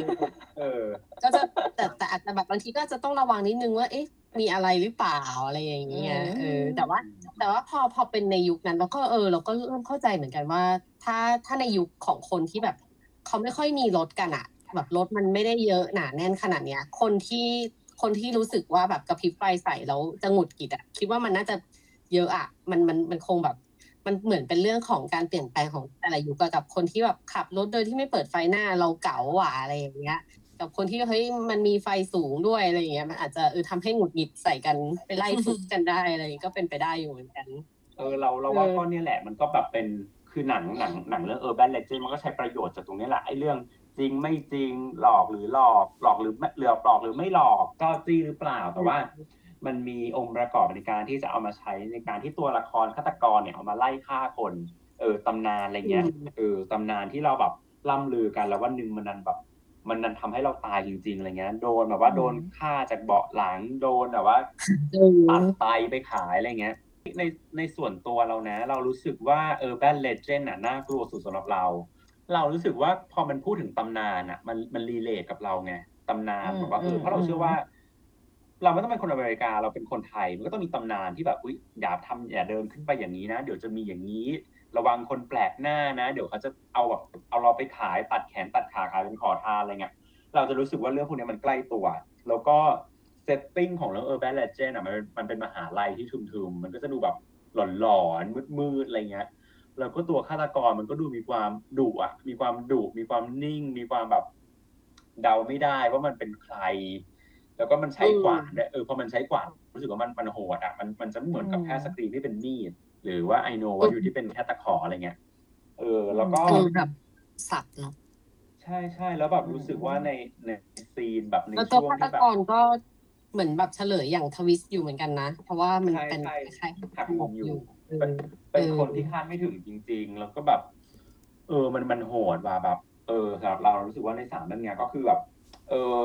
ในยุคนั้นนะเนอะมันก็ถือว่าไอ Urban Legend อะไม่ใช่ไม่ใช่หนังที่ดีที่สุด คือเอาจริงๆคือแย่สุดในบรรดาสามเรื่องเออแต่ว่าเรารู้สึกว่าเราก็เรา enjoy กับมัน เรารู้สึกว่ามันน่ากลัว เรารู้สึกว่ามันทำงานกับเราอยู่อะไรเงี้ยเออ ก็รู้สึกว่าแบบมันมัน work อะแล้วเราก็ชอบเรื่องนี้ด้วย ใช่ คืออย่าง Scream ก็จะมีความไฮบริด มีความบิด มีความล้อเลียน มีความแบบตลกร้ายไอโนบัตยูก็จะมีความแบบ suspense เรื่อยๆเรื่อยๆแล้วค่อยแบบฆ่า แต่ Urban Legend ไม่เหมือนกับแบบเออใช่ฉันก็เป็น Scream ไม่แหละ แต่ว่าฉันไม่ไฮบริดตัวเอง ก็คือเป็นแนวไล่ฆ่าธรรมดาทั่วไป แต่ว่ามันกำกับฉากสยองฉากฆ่าอะไรเงี้ยตื่นเต้นน่ากลัวดีก็จะชอบ รู้สึกว่าเออเออเบลเลเจนเนี่ยเป็นเป็นหนังสยองขวัญโอสคูที่แบบดีเลยอืมเออ มันพูดถึงผู้ชายของผู้เรื่องชายนี้ของเรื่องนี้คือที่เหมือนเข้าสู่ธีมอะเลโทเป็นคนที่ไม่คิดเป็นคนว่าที่เล่นหวยที่สุดแหละคือในเรื่องเนี้ยนะในในเรื่องเนี้ยคือเล่นหวยสุดคือเอาจริง ๆ ไม่คิดนะว่าเขาจะดังถึงทุกวันนี้ เพราะว่าเรารู้สึกว่า Jared Leto อะ เหมือนกับว่าเขากลับมาเป็นที่รู้จักในวงการหนังอีกทีก็ตอน Requiem for a Dream เออ ซึ่งมันอ่าซึ่งมันก็น่าจะทิ้งมันห่าคืงอหลังจากจากเรื่องนี้แหละ Urban Legend อยู่นะเออเราเรารู้สึกว่า Urban Legend มันไม่ได้มีใครดัง เป็นการส่วนไม่ได้มีใครไม่ได้มีใครดังเป็นพิเศษอะเหมือนกับว่าแบบ cast มันก็ใช่แบบแน่นๆไม่มีใครดังจากเรื่องนี้เออเออ คืออย่างอาจจะมีเออ Tara Reid แต่ที่เหมือนไปดังต่อใน American Pie แต่ว่ามันก็เท่าเออนั้นแต่นะอีคืคาร่าลีดมันก็มองเทงอะในเรื่องเนี้ยเออคือคือเราเรารู้สึกว่าตอนที่เราดูเราไม่เห็นแววใครว่าจะเป็นซูเปอร์สตาร์ต่อ เรารู้สึกว่า Jared Leto อะก็ไม่ได้แบบไม่ได้แจ้งเกิดจากเรื่องนี้ แต่ว่าแบบเออคนคนดูหนังอาจจะจำหน้าเขาได้ แต่ว่าเหมือนเรารู้สึกว่าเขากลับมาดังอีกทีก็ตอน เล่น Requiem for a Dream อะเหมือนเขา turn ตัวเองไปเป็นพวกพวกนักแสดงสายสายสายคุณภาพสายฝีมืออะไรอย่างใส่เงี้ยใส่คุณภาพ คือจริงอืมๆพี่จาเลตอะเขาเขาดังก่อนหน้าเนี้ยแหละ คือคือเขาเล่นหรอ My So Called Life อะใช่มันคืคืออก่อนซีรีส์ก่อนเหรอที่จะเล่น ใช่ มันคือซีรีส์เล่นกับแคลเดน เออ ก็คือคือแบบเขาเป็นดาราซีรีส์มาก่อนอะไรอย่างเงี้ย คือตอนนั้นคือเขากำลังก็กำลังรุ่งนะ เพราะว่ามันเป็นแบบเหมือนเป็นคู่ขวัญคล้าย ๆ แบบ เป็นคู่คู่ทีนไอดอลน่ะแหละ เออแคเดนกับจาเลสอย่างเงี้ย แล้วทีเนี้ยพอเขาออกจากจากเรื่องซีรีส์นั้นแล้วเขาก็มาเล่นเรื่องนี้ Urban Legend เออ แล้วก็หลังจากนั้นอะ อาจจะเป็นเพราะว่าเรื่องเนี้ยมันห่วย อะ เออ มันอืมด้วยบทเขามันห่วย แล้วเขาเขาเล่นห่วยด้วยจริงๆอะอันนี้ต้องยอมรับว่าว่าพี่เราหน้าเดียวทั้งเรื่องเลยเว้ยเราก็เลยรู้สึกว่าเรื่องเนี้ยเขาไม่เด่นเลยจนกระทั่งเขาไปเล่น Requiem for a Dream นั่นแหละมันทำให้รู้สึกว่า เออ คนเนี้ย ถีบตัวเองจากดาราซีรีส์กับดาราหนังเกรดบีไปไปสู่หนังที่เป็นเกรดเอได้เลยเฉยเลยแล้อะวทุกวันนี้ก็ได้ออสการ์ไปแล้เอวอทุกวันนี้ได้ออสการ์ไปแล้วอะไรอย่างเงี้ยก็เลยแบบเออรู้สึกว่าคนนี้เขาเขาก็มีของแต่เหมือนเขาต้องอยู่ให้ถูกที่ถูกทางจเอริงอๆอะไรต้องคนพบหนังที่เหมาะกับตัวเองอะไรอย่างนี้แต่พูดพอพูดถึง Urban Legend นี่แบบอยากอยากถามหนึ่งเกี่ยวกับหนัง Urban Legend ของไทยบ้างเพราะตอนช่วงนั้นมันก็มีออกมาเหมือนกันเนาะช่วงช่วงที่แบบ หนัง slasher อันนี้ที่แบบกำลังดังอะไรอย่างเงี้ย มันก็มีแบบหนังของไทยที่แบบเริ่มทำตามบ้างอย่างอย่างเรื่องสามศูนย์สามโกก้าอาฆาตเก้าเก้าเก้าต่อติดตายอะไรอย่างเงี้ย อันนี้แบบเอออยากให้คุณหนึ่งช่วยเล่าให้ฟังว่าแบบเออของ Urban Legend ของไทยอะไรอย่างเงี้ยค่ะ มันเป็นยังไงบ้างอะค่ะ ก็เอาจริงๆอย่างที่บอกเนอะเหมือนกับว่าจริงๆ เราเราอะเริ่มมา act- activate ตั วเองเข้ากับโลกของภาพยนตร์ก็น่าจะประมาณ ปี2000ต้นๆน่ะ ซึ่งเรารู้สึกว่า303มันปีอะไรอะแต่เรารู้สึกว่าเรา เรารู้สึกว่าเราไม่ได้ไม่เคยไม่ได้ดูในโรงแน่เหมือนเราต้องมาเคยดูจากพวกแบบหนังดังวันเสาร์วันอาทิตย์อะไรเงี้ยมากกว่า ก็ก็คือ ก็คือไม่รู้ไม่ อันเนี้ยบอกตรงๆเลยว่าไม่รู้ background ของมันว่าแบบมันถูกสร้างมาเพื่อ มันถูกสร้างมาเพื่อเทรนด์อะไรหรือเปล่า มันก็เป็นหนังสามสามเนี่ยมันเป็นหนัง มันก็เป็นหนังแนว เออ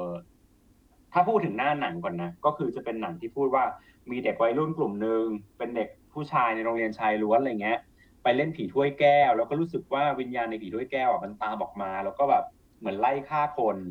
แล้วก็ก็ต้องก็ต้องสืบหาให้ได้ว่า เออ เกิดอะไรขึ้นอะไรเงี้ยอะอันนี้ก็พูดพูดเป็นในๆแล้วกัน เพราะว่าไม่อยากสปอยเยอะก็ประมาณเหมือนกับว่า เออนั่นแหละ มันมีวิญญาณอยู่จริงหรือเปล่า หรือใครเป็นคนทำอะไรอย่างเงี้ย มันก็เป็น slasher ได้ไหมเป็น slasher ได้ เพราะมันก็เข้าเข้าองค์ประกอบของ slasher ทุกประการ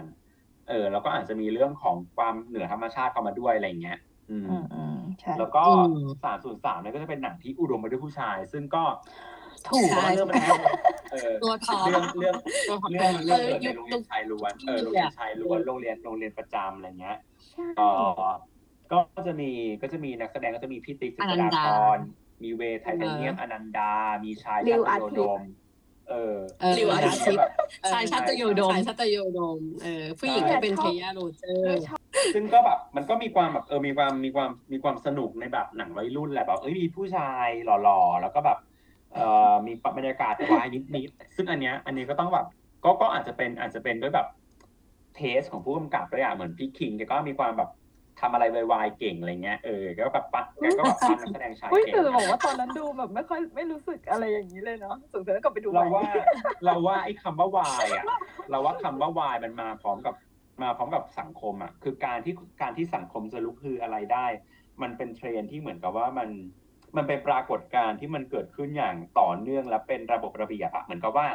อะอย่างหินกลิ้งอะ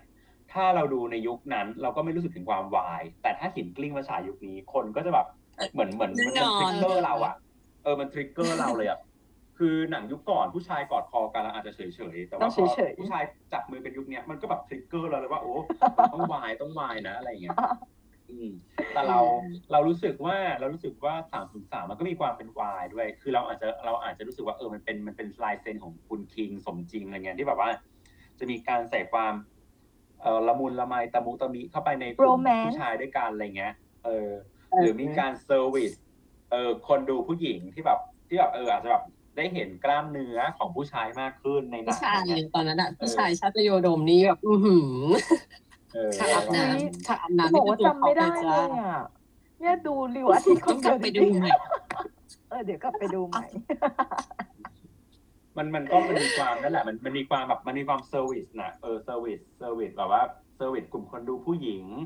เอ่อหรือแบบกลุ่มคนดูที่แบบสนใจผู้ชายอะไรเงี้ยก็จะแบบหนังเรื่องก็จะมีผู้ชายหล่อๆเยอะเออดาราวัยรุ่นในยุคนั้นดังๆ อะไรอย่างเงี้ยแล้วเราก็แบบเออ คือคือเราไม่เราไม่รู้จริง ๆ ว่าเรื่องเนี้ย ตอนที่มันฉายมันประสบความสำเร็จไหมนะ เพราะว่าอย่างที่บอกเนอะอย่างที่ทุกคนรู้กันว่าหนัง ก็ดังเออนะวงการบันเทิงไทยมันไม่ค่อย record อะดังนะมันไม่ค่อยมี record อะไรชัดเจนอะไรเงี้ยดังดังดังอืม เหมือนเหมือนก็ตอนนั้นก็ดังอยู่เป็แนวใหม่นะคือใหม่คือมันเป็นแนวมันไม่ใช่ใหม่คือมัน ไม่ไม่ใช่ใหม่ของเมืองนอกแต่มันเป็นใหม่ของบ้านเราอย่างนี้ด้วยหรือเปล่า ม่ในเมืองไทยเลยแหละ เพราะว่าเออใช่ เพราะว่าน่าจะเป็นเรื่องแรก ๆ ที่เป็น slasher ของของไทยที่เอาหมดมาจาก I Know เลยแหละ คือเขาเขาเหมือนเขาตอนนั้นเขาก็ยอมรับว่า เออเขาสร้างมาจาก ใช่มาจาก I Know What You Did Last Summer ซึ่งซึ่งเขาก็เอาออกมา คือจริง ๆ ถ้าเราได้ดูในเนื้อเรื่องจริงอะ มันก็คือโรงเรียนอะ มันก็เป็นเหมือนโรงเรียนที่ที่เอาโมเดลมาจากฝรั่งเมืองฝรั่งใช่มันใช่กลิ่มันไม่ใช่โรงเรียนฝรั่งเลยอะมันใช่ดูไม่ใช่ของไทยเลยอะไรอย่างเงี้ย มันมันเอาปั้นอะมันเอามาแบบผสมกับการเล่นผีถ้วยแก้วแบบไทย แล้วก็ด้วยความที่มีพี่ติ๊กเจษอะไรอย่างเงี้ยเออ มันก็ เออเลยทำให้แบบเหมือนกลายเป็นลูกครึ่ง ลูกผสมเหมือนกัน ก็รู้สึกว่าเออมันก็เป็นเหมือนการเปิดศักราชใหม่ของหนัง slasher teen idol เหมือนอย่างเงี้ยเออที่เป็นวัยรุ่นอืมใช่ตอนใช่จำได้ว่ามันดังมันดังแต่เราก็จำไม่ได้ว่ามันได้เงินมากน้อยแค่ไหนเพราะว่าตอนนั้น เราก็ต้องย้ำอีกทีว่าเราก็เด็กอยู่ใช่ที่โอ้ยไปเดี๋ยวเปิดจะดูดูแก่เขามากบอกว่ามันได้เงินยี่สิบแปดประมาณยี่สิบแปดล้าน ก็ถือว่าเยอะนะสมัยนั้นน่ะตอนนั้นก็ถือว่าสูงเอนะอในสมัยนั้นมันหลายสิบปี เออ หลายยี่สิสิบบปีปีได้ยี่สิบปีสี่ได้สี่หนึ่งค่ะสองห้าสี่หนึ่งไอมหาลัยสยองขวัญอะไม่ไม่รู้ว่าหนึ่งได้ได้คุ้นกับเรื่องนี้ไหมป่ะที่มันจะมีแบบ เรื่องสี่หนึ่ง เรื่องใช่ป่ะ เออใช่ใช่ใช่เราว่าเราว่ามหาลัยสยองขวัญมันไม่เข้าแก๊ปอะมันเป็นหนังมันเป็นหนังแบบผีไปเลยใช่ไหมอันนี้แค่แค่ยกมาถึงว่ามันเป็นเรื่องเกี่ยวกับตำนานอะไรอย่างเงี้ยแหละเออ๋อออย่างที่เป็นแบบจริงๆมันไม่ได้เกี่ยวไม่ได้เกี่ยวกับไอแนว slasher นะอันเนี้ยมันเป็นแบบเหมือนเรื่องเรื่องตำนานศาลในห้องน้ำหรืออะไรอย่างเงี้ยใช่ใช่ใช่ใช่เออมหาลัยสยองขวัญเราก็คือเป็นเป็นเป็นเล่นกับเอ urban legend ของไทย อันนี้อันนี้หนึ่งได้คุณได้คุณแบบพวกตำนานได้ดูพวกได้นี้ดูปะตอนศาลในห้องตอนน้ำตอนเอไออเราว่าเราว่ามหาลัยสยองขวัญเป็นถือว่าใหม่ใหม่สุดแล้วนะในกลุ่มที่เราพูดกันมาทั้งหมดนะเพราะเป็นหนังที่เราแสดงว่าดูในโรงมันก็เป็นมันก็เป็นตำนานแต่ว่า ก็เป็นเขาก็คัดเลือกมาเฉพาะมามาพวกตำนานดัง ๆ ของมหาลัยไงเช่นแบบเอออืมสารในห้องน้ำหญิง หรือแบบว่าเรื่องของป๊อปคลืดคลืดของเชียงใหม่ แล้วก็เรื่องของลิฟแดงของมอทอแดงเออดังจริงเลยเนาะพอขึ้นมันก็ดังมากเลยเนาะ อืมจังมากแต่เราได้ยินเรื่องนี้มาตั้งแต่ประถมอะ เออ อุ้ยจริงดิแต่ว่าก็ไม่รู้ว่ามันเคยได้ยิสมามัยมาเอ๊ะสมัยมหาลัยอะ แต่ว่าแสดงว่ามันเป็นแบบมันคุยต่อกันมานานมันจริงยาอะไรวจริงอะเนาะมันเออเออแบบไม่รู้จักยุคไหนเลยอะเนาะอืม อืม อืม ก็เราว่าเราว่าจริงๆป๊อกครืดครืดอะบางคนก็จะแบบนึกบางคนก็จะคิดว่าเฮ้ยมันก๊อปมาจากเรื่องผีญี่ปุ่นเทเคเทเคหรือเปล่า อืมเคเคอ๋ออะใช่ เออเทเคเทเคก็จะพูดถึงเด็กคนหนึ่งที่โดนรถไฟทับ แล้วก็แบบเหมือนกับก่อนที่เขาจะตายอะมันเป็นช่วงคืนหน้าหนาวหิมะตก มันเลยทำให้เลือดเขาแข็งตัว เขาเลยมีเรี่ยวแรง อยู่ระระดับหนึ่งอะในการที่จะคลานในสภาพขาขาดอะคลานไปคลานมาอะไรเงี้ย แล้วก็ค่อยสิ้นใจอืมซึ่งปอกปอกปอกคลืดๆเนี่ยก็จะเล่าถึงผู้หญิงคนหนึ่งที่เหมือนโดนทำร้ายระหว่างทางโดนทุบขาทุบแขนอะไรเงี้ยจนแบบเหมือนเดินไม่ได้ก็เลยต้องแบบคลานคลานคลานคลานกัน คือ คือตำนานทั้งสองเรื่องมันพูดถึงผู้หญิงที่คลานทั้งคู่ไงคลาน ซึ่งโอ้ไม่รู้เหมือนกันว่าจริงหรือไม่จริง แต่นี่ไงคือเสน่ห์ของ urban legend ก็คือจริงไม่จริงไม่รู้แต่ว่ารู้สึกว่ามันสนุกที่จะได้ฟังอะไรเงี้ยแล้วก็แบบน่ากลัวเนาะอย่างที่บอกว่า urban legend อะบางทีมันมีการหยิบยืมหยิบยืมวัฒนธรรมอื่นมาใช้ได้ไงเหมือนแบบเรื่องผีของฝั่งนู้นก็อาจจะแบบถูกแอบเล่าถ่ายมามาเป็นของเราอะไรเงี้ยเออเออผีผีกระสือบ้านเราก็แบบเอ้ยประเทศอาเซียนบ้านอื่นก็อาจจะมีเหมือนกันอะไรเงี้ย หรืออย่าก็งมีเออ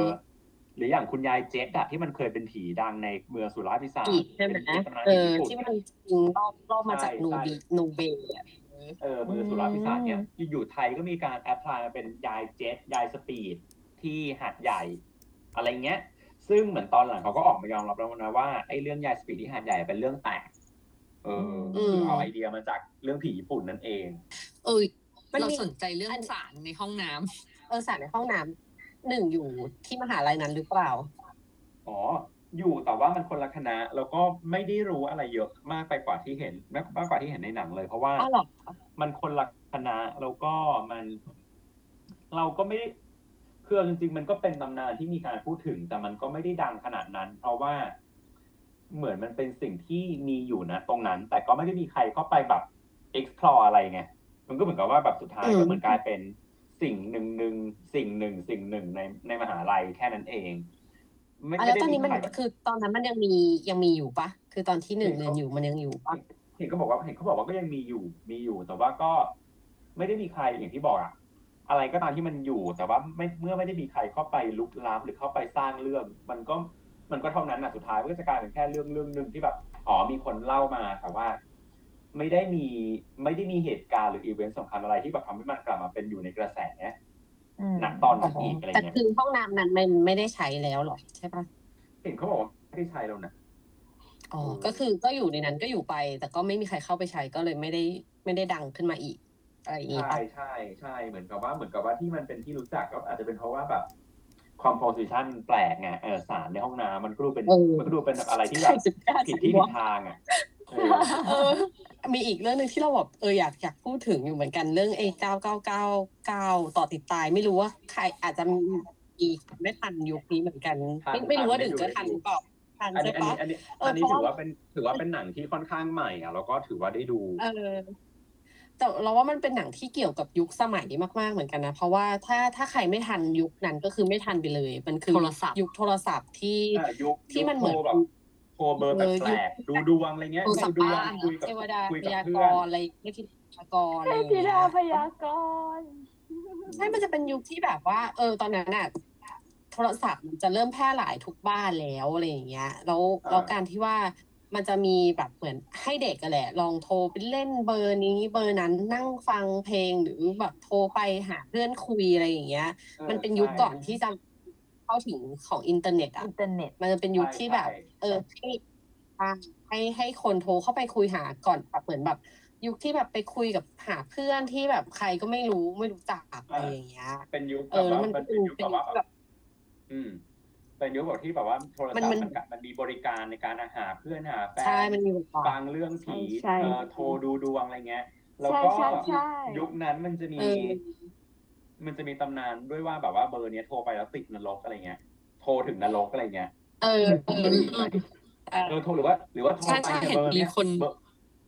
เบอร์เนี้ยโทรไปแล้วแบบโทรติดผีหรืออะไรเงี้ยมันก็จะแบบมันก็เหมือนเป็น urban legend ที่ทุกคนแต่งกันเอามันนะแบบโอ้ ใช่โทรไปใช่ทีคือแบบ เราว่าเราว่าอย่างที่บอกเนอะโทรศัพท์มันเริ่มมันมันก็ถือว่าเป็นของที่แบบ ไม่ได้เกิดมานานมากอะไรเงี้ย มันก็เหมือนอ่า แล้วแบบ การที่ทุกคนมีโทรศัพท์เข้าถึงอะมันก็ทำให้มีคนอยากเล่นอะไรแผลงๆอะเราเข้าใจเอออย่างเช่น เราอาจจะเคยเนี่ยเหมือนกับว่าโทรไปโทรไปสั่งอาหารแล้วแบบโทรแบบไปพูดอะไรแปลกๆกับแบบเอาขี้เอาอะไรเงี้ยหรือแบบโทรไปจีบคนนั้นคนนี้อะไรเงี้ยมั่วๆเออถูกแกล้งถูกแกล้งเออโทรแกล้งโทรแกล้งใช่เราอะแล้วก็999มันก็มันก็น่าจะมา มันก็มีไอเดียมาจากตรงนี้แหละ เออในแง่ของการที่แบบว่า เบอร์แปลกๆที่เราโทรกันว่าจะไปเจอสิ่งนั้นสิ่งนี้อืมแล้วก็ถ้าเราจำไม่ผิดนะ เหมือนเราเคย อันเนี้ยไม่ อันเนี้ยไม่ชัวร์แต่ว่าเหมือนเคยได้ยินว่า เรื่อง 999 อะแรงบันดาลใจหลักๆ จริงๆ มันคือ Final Destination ก็คือก็คือการถูกไล่ล่าจากสิ่งเหนือธรรมชาติที่มองไม่เห็น อืมอืมอืมอืมอืมอืมเธอเพราะว่าเธอเธอเธอจะสังเกตไหมล่ะว่า 999 ก็มีลักษณะเหมือน Final ที่เหมือนกับว่า no no ฆาตกร no ผีเออแต่ว่าเหมือนกับว่าแบบอืมเหมือนมันจะมีของรอบตัวที่อยู่ๆเหมือนกับว่าแบบเป็นลางร้ายบอกเหตุเป็นอุบัติเหตุอะเอออมที่ทำให้เราแบบเสียชีวิตได้อะไรเงี้ยอืมจริจริงๆก็แบบมันก็เหมือนวงการทั่วไปอะเนอะที่ช่วงไหนมีอะไรดังขึ้นมาช่วงนั้น มันก็จะเป็นช่วงที่เหมือนแบบคิดกันทั่วโลกที่จะทำเหมือนเหมือนๆกันอะไรแบบเนี้ย เป็นเออแล้วแบบต่อเอาๆเหมือกันนแค่มาความใช่ประเด็นใช่สังคมตามอะไรอย่างเงี้ยเอออืมมาปรับให้เป็นเหมือน ของตัวเองอะไรอย่างเงี้ย คือเราว่าเราว่าเรื่องสยองขวัญนะคนไทยมี material เยอะแล้วก็แบบเพราะจริงเพราะเราเป็นประเทศที่แบบค่อนข้างเชื่อเรื่องพวกนี้ไงเราก็จะมีจริง material เยอะแต่ว่าเหมือนเราก็อาจจะยืมแพลตฟอร์ม หรือวิธีการเล่าของฝรั่งเข้ามาใช้อะไรเงี้ย คืออย่าง คืออย่าง Final Destination อะมันเป็นหนังที่เรารู้สึกว่ามัน work ตรงที่ว่ามันมันให้มันก็แปลกใหม่นะตรงที่ว่า มันเป็นหนังที่ ไม่ได้มีตัว ไม่ได้มีตัว ไม่ได้มีตัวร้าย ไม่ได้มีตัวฆาตกรไม่ได้มีตัวผีอะไรแต่ว่าแบบทุกคนอะ ตายได้ด้วยอุบัติเหตุแปลกๆอืแล้วมก็เออเข้าใจไหมมันเหมือนเป็นหนังที่แบบว่า ไม่ได้มีมันเหมือนกับมันเป็นหนังที่แบบเหนือเล่นกับธรรมความเหนือชาติธรรมชาติอะเอออืมว่า มีอะไรเกิดขึ้นจริงหรือเปล่า แล้วทำไมคนถึงตายอะไรเงี้ย มันอาจจะเป็นเรื่องบังเอิญไหมหรือว่ามันแบบมันถึงคาดจริง ๆ มันเป็นสิ่งที่อยู่ในความเชื่อของคนไทยด้วยอะ เออ แต่มันดูเป็นแนวคิดเราดวงถึแบบงคฆาตนไทยมากกว่าเบญจเพด้วยศซ้ำเนอะใช่ใช่ใช่เบญจเพศดวงถึงคาดลางสังหรณ์ลางร้ายอะไรเงี้ยเออคือคือ Final Destination ก็เลยเหมือนแบบทำให้แบบ เราว่ามันเราว่ามันก็น่าจะจุดจุดกระแสบางอย่างได้ที่ว่า เออทำไมเราต้องทำหนังที่มีตัวฆาตกรหรือผีมาฆ่าคนได้ล่ะทำไมคนเราไม่ตายจากลางร้ายหรือลางบอกเหตุอะไรเงี้ยเออ ก็เลยคิดว่าเออมันก็แบบ พอแล้วพอมันมา apply เข้ากับ 999 มันก็ยิ่ง work เพราะว่า 999ก็ไม่ได้มีผีชัดเจน แต่มันแค่เริ่มจากการที่แบบเราโทรศัพท์ไปหาเบอร์แปลกๆอะแล้วก็เราก็เหมือนกับถูกตายด้วยแบบอะไรแปลกๆโชคชะตาตามมาอะไรเงี้ยเออมันดูเป็นสิ่งที่อธิบายไม่ได้ และไม่มีคำสรุปชัดเจน แต่ตรงนี้แหละที่ทำให้มันดู work เพราะว่ามันกลายเป็นเรื่องลึกลับที่เหมือนกับว่า เออสิ่งสิ่งนี้มีจริงไหมแล้วแบบถ้าเราถ้าเราถ้าเราโทรไปจริง ๆ เนี่ย มันจะเกิดเรื่องเลวร้ายกับเราจริงหรือเปล่าอะไรเงี้ย เออ มันดูเป็นเรื่องที่แบบมันมันใกล้ตัวแล้วมันทำให้เรารู้สึกรู้สึกไม่ไว้ใจสิ่งรอบข้างได้อะไรเงี้ย เราว่าของไทยถ้าเกิดทำต่อมันก็คงคงแบบ มันก็ไปได้เรื่อยแหละ เพราะว่าเหมือนคนไทยมันมันความเชื่อความเยอะเชื่อเออใช่มาถึงเรื่องไอ้นี่ดีกว่าฟักจริงๆมันที่เป็นหนังอะไรนะอ๋อแป๊บนึงขอ99อีกนิดนึงจริงๆแล้วว่า999อะมันเป็นหนังที่เออทำภาคต่อก็ได้เนอะเพราะแบบมันคืออย่าง Final Destination น่ะ ถ้าเราดูเราก็จะสังเกตว่า มันก็ไม่ได้มีพล็อตใหม่อะไรแล้ว แต่คนสนุกกับการดูการตายแปลกๆไงเออ เหมือนกับว่าแบบไม่ต้องหาเหตุผลอะไรมาก ไม่หาเหตุผลอะไรมาก แล้วทุกคนอืมทุกคนก็ดู Final Destination ทั้งที่รู้อยู่ว่า ไม่มีใครจะต้องไม่มีใครรอดตอนจบ แต่ทำไมทุกคนยังสนุกกับการดูอะเพราะแบบว่า ระหว่างทางอยากมันทำให้เรารู้นะว่าแบบเออมันจะไม่มันคิดจะว่าสรรหาวิธีอะไรมาให้เราตายแบบเซอร์ไพรส์ใช่ใช่อะมาที่เรื่อง faculty อืมที่เออ ที่แบบเออเราว่าเรื่องเนี้ยมันเอาจริงๆมันเป็นเป็นเรื่องที่ที่เราชอบที่สุดในในยุคหนังเลยนะ เพราะเรารู้สึกว่าเอ้ยมันมันมันแหวกแนวจากเรื่องอื่น เพราะว่ามันไม่ใช่ มันไม่คนร้ายมันไม่ใช่คนอะ เอออืมมันจริงๆมันเป็นจริงๆเขาไม่แบบจริงๆเขาไม่นับว่าหนังเป็น slasher นะเขาเขาถือว่าเป็น sci-fi thriller อืมเออ เป็น sci-fi horror แต่ว่าด้วยความที่ว่าเหมือนตัวหน้าหนังอะ ตอนแรกมันจะแบบ มันมาด้วยความเป็นแบบไอดอล แล้วก็ตอนนั้นมีแบบทั้ง Elijah Wood มี Josh Hartnett อะไรอย่างเงี้ย มี Jordana Brewster อะไรอย่างเงี้ยคือแบบรู้สึกว่าเอออาเชอร์อาเชอร์ด้วย แล้วแบบเอ้ยมีมันรู้สึกเหมือนจะมีซามาไฮเยกด้วยปะเออ นั่นแหละ มันก็เลยเหมือนแบบ เอ๊ะจมีริงซอมาฮาเยกแล้วก็มีแฟมแก้เจนอ๋อเซนที่เป็นเฟมจีนเกรๆย์เฟมเกเจนเซนเออใช่มันเลยเหมือนแบบเอ้ยจริงๆมันเหมือนเป็นหนังที่รวมรวมนักแสดงดัง ๆ อยู่แล้ว แต่ว่ามันไปอยู่ในหนังที่เป็นแนวแบบทีนอะเออ เป็นทีนฮอร์เรอร์อะแล้วก็รู้สึกว่าตอนแรกที่ดูไม่รู้เลยว่าเรื่องนี้มันเกี่ยวกับอะไรแต่ดูไปเรื่อยๆแล้วแบบเอ้ยจริงจริง ๆ แล้วหนังเรื่องนี้มันดูฉลาดกว่าเรื่องอื่นแล้วแบบมันมันแบบฉีกเน็ตเลยอะเอออยากให้หนึ่งพูดถึงความดีงามของของ faculty ให้ผู้ชมผู้ฟังผู้ฟังได้รู้หน่อยว่ามันเกี่ยวกับเรื่องอะไร คือ faculty เราก็เราก็ชอบนะเราว่ามันแปลกใหม่ แล้วก็แบบสนุกดูทั้งเรื่องด้วยความสนุกเออนักแสดงมีเสน่ห์แล้วก็แบบมีฉากน่าสนใจเยอะ แล้วก็มีทวิสต์ที่แบบตื่นเต้น แต่ว่าเคยอ่านวิกิพีเดียเหมือนเขาก็บอกว่าเรื่องเนี้ยมันไม่ประสบความสำเร็จทางรายได้ แล้วก็คำวิจารณ์ก็ไม่ค่อยดีด้วย ประมาณว่าเหมือนกับเหมือนกับหน้าเหมือนกับหน้าหนังมันปั้นไม่ถึงอะเหมือนแบบว่าเหมือนมันอืมเหมือนหนังเรื่องนี้มันเป็นการผสมผสานของหนัง Whodunit หนังเอ่อสยองขวัญ high school หนังแบบ Body Snatcher Invasion of แบบอะไรหนังหนังไซไฟที่แบบคนสิงมนุษย์ต่างดาวสิงร่างคนอะไรเงี้ยคือมันเหมือนมันผสมช่องหลาย ๆ อย่างเข้าด้วยกันแล้วแบบเหมือนนักวิจารณ์เขาจะคิดว่ามันดูไม่ลงตัวแบบไปไม่สุดอะไรเงี้ยเออ ก็อาจจะเป็นสาเหตุหนึ่งที่ทำให้แบบ หนังมันไม่ work หรือแบบล้มเหลวทางรายได้กับคำวิจารณ์ในช่วงนั้นอะไรเงี้ย แต่ว่า พอเราดูแล้วเรารู้สึกว่าเออมันมันสนุกมันสนุกจริง ๆ ก็แบบเป็นเรื่องของโรงเรียนหนึ่งที่แบบเหมือนกับว่ากลุ่มเด็กๆเนี่ย เออ จริง ๆ มันจริง ๆ มันจริงๆมันเอาหนัง มันเอาหนังแนว romantic comedy มามามาใช้ด้วยคือไอ้เรื่องเนี้ยเหมือนอะไรนะเธอเธอรู้จักนะหนังที่ Molly Ringwald เล่นน่ะหนัง high school อะที่แบบเด็กถูกกักบริเวณอยู่ด้วยกันน่ะ จนสนิทกันน่ะ เป็นหนัง เป็นหนังจำไม่เป็นหนัได้งอะของยุคเก่าเอๆอะอเออ คือน่าคือจะไม่คือทันแล้วแหละจำไม่ได้ไม่ไม่มันมันไม่ มันไม่ใช่หนังสยองหรอก มันเป็นหนัง มันเป็นหนังวัยรุ่น แบบเป็นหนังโรแมนติกคอมเมดี้วัยรุ่น เรื่องหนึ่งของแบบ ที่เป็นที่เป็นเขาเรียกว่าอะไรนะ เป็นไอคอนิกของยุคนั้นอะไรเงี้ย เอออืมน่าจะชื่ออ๋อ The Breakfast Club จ้ะอืมอ๋ออืมที่เป็นหนังที่เหมือนกับว่ากลุ่มเด็กเด็กกลุ่มหนึ่งที่ไม่สนิทกัน character แตกต่างกัน แต่วันหนึ่งแบบถูกกักบริเวณให้อยู่ด้วยกัน แล้วก็เลยบอกว่าสนิทกันอะไรเงี้ย คืออมแฟก u ลตี้มันก็ประมาณเนี้ยเป็นเด็กกลุ่มหนึ่งในโรงเรียนไม่สนิทกันเลยคนละ character มีทั้งเด็กเด็กอ่อน เด็กเนิร์ดเชียร์ลีดเดอร์แรดๆมีสาวกอธิกมีหนุ่มนักกีฬาหนุ่มขายา แต่วันหนึ่งเหมือนพวกเขาอะ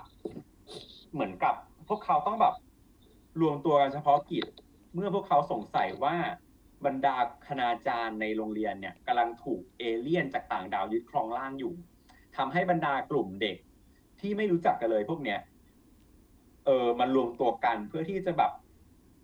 เพื่อที่จะหาทางปราบเอเลี่ยนให้ได้ เออ ประมาณนั้น เออ มันก็มีความเป็นหนังที่บอกมีความเป็นหนังแบบ The Breakfast Club มีความเป็นหนัง เออวัยรุ่นhigh school สยองขวัญหนังวิทยาศาสตร์ แนวยึดครองโลก อะไรอย่างเงี้ย ยึดครองร่าง เออ body invasion snatcher อะไรอย่างเงี้ย ซึ่งมันก็พยายามเอาหลายช่องมาผสมกันแล้วก็แบบ สำหรับเรานะ เราดูแล้วรู้สึกเราไม่เคยอ่านคำวิจารณ์มาก่อนแต่เราชอบหนังแล้วรู้สึกว่าแบบเออหนังมันแบบมันเลี้ยงอารมณ์คนดูได้แต่ต้นจนจบ แล้วก็มีเซอร์ไพรส์หลายอย่างที่มัน work มาก เออเรื่องอยากนี้ให้แบบ อยากให้พวกเราไปหามันแบบกันดูดูกันอืมเออใช่ เพราะว่าเรารู้สึกว่าเรื่องเนี้ย มันมันทำให้ให้แบบเหมือนตัวละครมันมันไม่ได้ มันไม่ได้มีแบบเหมือนเขาเรียกอะไรอะเหมือน มันเพราะว่าเรื่องอื่นเราก็จะแค่จะเดาเดาๆว่าแบบใครฆ่าหรืออะไรยังไงแต่เรื่องนี้เหมือนมันต้องลุ้นด้วยว่า ใครคือคนเขาเรียกอะไรอะใครคือตัวปลอมคล้ายๆแบบ among us อยู่กันใครตัวตัวแบบเออตัวที่แฝงเข้ามาเนี่ยปลอมมันตัคืวอเข้าใครมาในอะหไรมู่อเราย่างเงี้ยคืเอออคือเอาจริงใช่ๆอันเนี้ยมันเป็นสิ่งที่คาดไม่ถึงด้วย เพราะว่าเอาจริง ๆ เนี่ย ตอนที่เราดูครั้งแรกนะเราไม่คิดว่ามันจะเป็นฮูดันอิด เพราะเราแค่เราก็แค่จะนึกว่ามันมีเอเลี่ยนแล้วก็เอเลี่ยนก็เหมือนกับแพร่พันธุ์ไปเรื่อยๆ แต่เราคิดไม่ถึงว่าจริง ๆ แล้วอะมันเป็นฮูดันอิดในแง่ที่ว่ามันมีหัวหน้าเอเลี่ยนแฝงตัวอยู่ คือ คือตอนแรกก็จะนึกว่าเหมือนเป็นหนังแนวแบบ The Thing อะประมาณว่าแบบ เออมันมันจะเป็นตัวอะไรก็เป็นอะแต่ว่ามันก็สิงอยู่ในร่างของคนเนี่ยแหละ แต่เราไม่รู้ไงว่าจริง ๆแล้ว มันมี ตัวร้ายที่จริงแฝงอยู่ในกลุ่ม นักแสดงในกลุ่มในกลุ่มตัวละครหลักด้วยไง ตรงนี้มันเป็นสิ่งที่แบบ work อะแบบเฮ้ยฉันก็นึกว่าเป็นหนังแบบเออหาเอเลี่ยนทั่วไปหาเอเลี่ยนแฝงตัวทั่วไปแต่จริงๆเราไม่ มันมีคนร้าย มันมีคนร้ายที่เป็นจอมบงการจริงๆอะแฝงตัวอยู่ในกลุ่มตัวละครหลักแล้วแบบมันทำให้หนังดูแบบเวอร์ไปอีกขั้นหนึ่งอะแต่ว่าในยุคนั้นมันก็ไม่ประสบความสำเร็จอะเนอะอาจจะมาเร็วเกินไปคนไม่เก็ตไอเดียนี้อะไรเงี้ยอืมถ้ามันมาฉายในตอนนี้ก็อาจจะ กระแส among us อย่างแรงเราว่ามันเออ เราว่ามันไม่ได้เราว่าไอเดียมันไม่ได้มันไม่ได้แปลกหรือแบบอะไรขนาดนั้น แต่เราว่ามันอาจจะปั้นหน้าหนังไม่ดี เพราะว่าเออเราเห็นด้วยกับปุ้งปุ้ยที่บออาจกจะว่าดูเวลาดูหน้าปกแล้วไม่รู้ว่าเป็นหนังอะไรอะ คือเธอนึกออกไหมมันแบบเออมันเห็นหน้าปกแค่ว่าใช่เออมีตัวมีตัวมีตัวมีตัวดารายืนเรียงกัน แล้วก็มีตึกเรียนแล้วเราคืออะไรสรุปคุณคุณจะเล่าอืมมันจะเป็นหนังหนังเอเลี่ยนเหรอถ้าเป็นหนังเอเลี่ยนทำให้มันชัดกว่านี้ได้ไหมอะไรเงี้ย อืมอืมเราเรามันไม่ได้มีแนวชัดเจนใช่ไหมชื่อหนังอะ คืออะไรอะ คณะเรียนคณะเรียนเออคือ จริงจริงคณาจารย์อะไรอย่างเงี้ย ไม่ได้บอกไม่ได้สื่ออะไรเลย ไม่ได้แบบไม่ได้น่าเล่าอะไรเลยสนใจแบบว่าอืมเออ ไม่ได้น่าสนใจใด ๆ ทั้งสิ้นเลย อาจจะผิดพลาดทางมาร์เก็ตติ้งหลาย ๆ อย่างเลยทำใช่ให้แบเราบว่าไม่เราประสว่าบเราว่า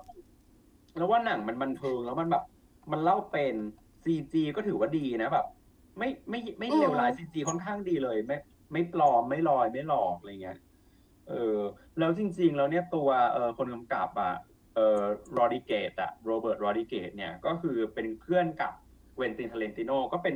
Rodriguez นี่ก็เป็นคนที่เชื่อมือได้ในแง่แบบกำกับหนังสนุกใช่เพราะว่า Rodriguez เนี่ยออก่อนที่เขาจะกำกับ Faculty อะเขาก็ทำ Desperado เอ่อ From Dusk Till Dawn อืม มันก็เป็นหนังที่แบบประสบความสำเร็จนะก็ในดังแง่ของแบบ เออ ในแง่ของแบบความสยอง ในแง่ของความสนุก เราก็แบบ เหมือนกับว่า เออไอ้ Faculty อะมันดูเป็นหนังที่แบบ มันมันสนุกอะแต่ทำไมแบบ เออมันโปรโมทออกมาไม่ ไม่ประสบความสำเร็จอะไรเงี้ยก็รู้สึกว่าเออมันน่าจะผิดตรงการปั้นหน้าหนังนี่แหละ เอออมถ้ามันแบบ ถ้ามันเหมือนหน้าหนังทำไม่น่ารู้เลยว่าสนใจเป็หงคนก็เลยไม่ได้ไปดู น่าสนใจกว่าเนอะ มันอยู่ในยุคที่ไม่ได้มีโซเชียลที่จะปากต่อปากกันได้ง่ายด้วยมั้ง ถ้าพลาดแล้วก็คือพลาปั่ดนเลไม่ยได้ปั่นไม่ได้เออคือเราว่าอย่างเออ from dark till dawn อะ from dark till dawn อะ มันก็ยังรู้ไงว่าเป็นหนังแวมไพร์เออ แล้วก็เป็นมีเป็นโลเออมูฟี่แวมชัดไพเจนร์ก็แบบเออ ชัดเจนมีการขาย แต่ว่า faculty อะถ้าแบบดูแค่หน้าปกมันไม่รู้เลยว่าเป็นหนังเอเลี่ยน ก็จะดูเหมือนเป็นหนังอะไรสักอย่างที่เกิดในโรงเรียนแล้วอะไรเนี่ยแหละ มันก็แบบ เรายังไงก็แบบเออไม่รู้อะไรเงี้ยเออคืออะไรเออเออเออในในเรื่องเนี้ย มีจอร์จทันเน็ตซึ่งซึ่งปีถัดมาเขาไปเล่นอีฮาโลวีน H2O ด้วย ซึ่งมันเป็นเหมือนแบบครั้งแรกป้าที่ตอนนั้นเขาเริ่มพยายามปลุกผีฮาโลวีนกลับมาอีกรอบหนึ่ง จากอืม20ปีถัดมา โอ้ จากออริจินอลมันปีอะไร ก่อนหนั้นนะ20ปีก่อนหนั้นอนะอริจินอลปีแล้วก็มาเป็นเจ็ดแปด SO เอ้ยเจ็ดแปดใช่ไหมเออออริจินเอออล เจ็ดแปดก็ยี่สิบปีมาเป็นปีเก้าแปดเอออม อยากให้พูดถึงฮาโลวีนแบบนิดๆหน่อยๆ เพราะว่าจริงๆ ตอนนี้ฮาโลวีนตอนนี้ก็เริ่มปลุกปลุกกลับมาได้แล้ว เพราะว่าเดี๋ยวจะมีภาคต่ออีก ฮาโลวีนคิวเอ่อพูดถึงฮาโลวีนใช่ ฮาโลวีนไหนอะฮาโลฮาโลวีนแบบหนึ่งฮาโลวีนเหรอ H2O เออ คือจริงๆอะต้องบอก H2O ว่า ที่เป็นที่เป็น Josh Hartnett อ่าคือจริงๆต้องบอกว่าแบบ เอาจริง ๆ ไม่ได้ตามหนังเรื่องฮาโลวีนมากเพราะรู้สึกสำหรับเราฮาโลวีนไม่ได้มีเสน่ห์สำหรับเราขนาดนั้น เรารู้สึกว่ามันทื่ออะตัวไมเคิลไมเยอร์มันทื่อมันค่อนข้างแบบอ๋อจริงๆมันงี่เง่าอะเราเราเรารู้สึกว่าเราเราไม่ได้หมิ่นไมค์เมเยอร์นะ แต่เรารู้สึกว่ามันเป็นตัวที่เรารู้สึกว่าถ้าเป็นเจสันเฟรดดี้อะไรอย่างเงี้ยเราเราว่าสองตัวนั้นอะคือiconic แล้วแต่ไมค์มันคือก็ก็งันงันๆแหละ เออจริงมันจริงดูมันดูมันดูไม่มีจุดเด่น พูดง่ายๆนอกจากหน้ากากมัน มันดูช้าอืมดูอึดอัดดูแบบมันเขาเรียกว่าไงอะมันดูมันดูมันดูเหมือนคนที่แบบตัวแต่โตอะแต่แบบไม่มี ไม่มี character หรือไม่มีเสน่ห์อะไรเงี้ยเออซึ่งโอเคก็คือประเด็นว่าเราก็ไม่ได้รู้จัก ไม่ได้รู้จัก เออไม่ไม่ได้ตามเรื่องฮาโลวีนเลยทุกภาคหรอกนะ เพราะว่าแบบก็ไม่ได้สนใจขนาดนั้นแต่ว่า ก็คือเหมือน H2O อะ มันก็เหมือนเป็น เป็นความพยายามของทั้งเจมี่เลอคลีเคอร์ติสตัวที่เล่นเป็นลอรี่อะแล้วก็ตัวเหมือนเออทั้งตัวของอะไรวะก็เหมือนทั้งตัว ทั้งตัวจอห์นคาร์เพนเตอร์อะไรเงี้ยก็เหมือนกับว่าพยายามที่อยากจะรื้อฟื้นหนังเรื่องฮาโลวีนที่มันแบบที่มันเริ่มลงเหวขึ้นเรื่อยๆในภาคหลังๆอะที่แบบเดี๋ยวฟื้นคืนชีพเดี๋ยวอย่างนั้นอย่างนี้ที่แบบมันเริ่มดูแบบไม่มีเสน่ห์อะเริ่มกลายเป็นหนังเละๆอะก็เลยเหมือนกับว่าเออมีไอเดียที่อยากจะ เอ่อรื้อฟื้นหนังเรื่องนี้ขึ้นใหม่ โดยอาศัยวาระครบรอบ 20 ปี โดยที่เหมือนกับตัวหนังเนี่ย มันก็จะเล่าเรื่อง เอ่อ เล่าเรื่องต่อจากภาคสองเลย อืม คือฮาโลวีนภาคแรกใช่ไหมปีเจ็ดแปดแล้วก็แบบมันก็จะมีภาคสองตามมา ไอไอภาคสองเนี่ยมันก็จะเป็นภาคที่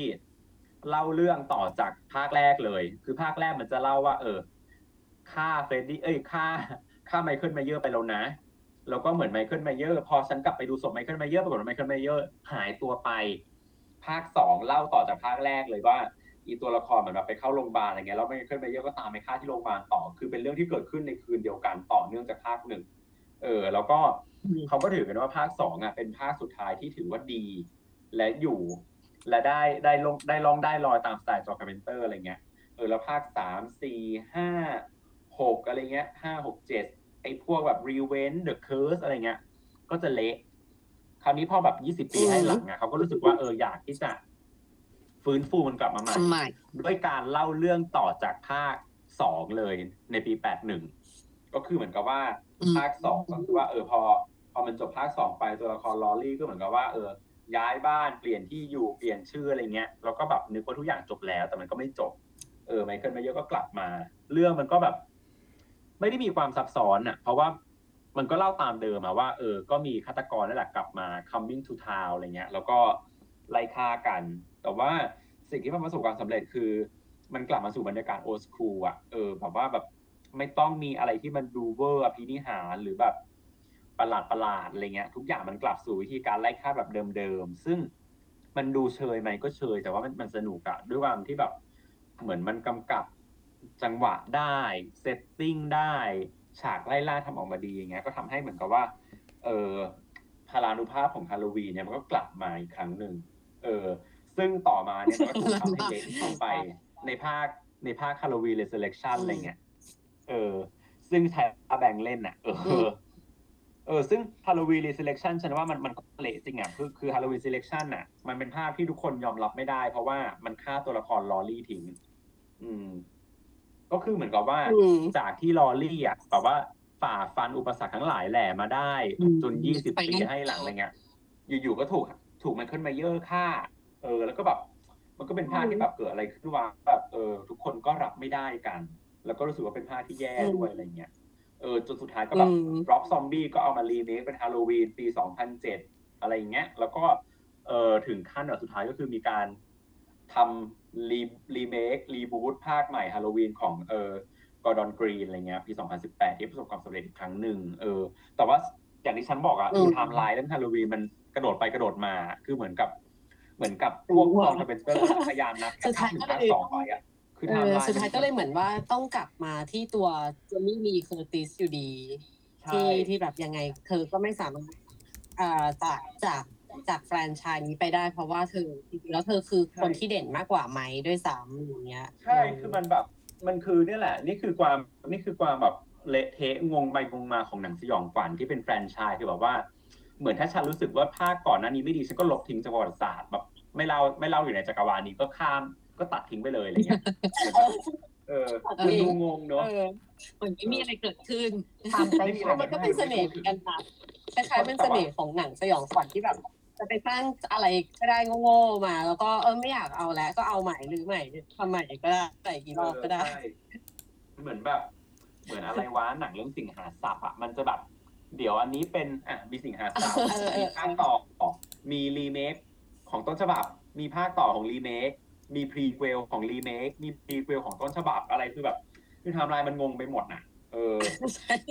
ใช่ไหม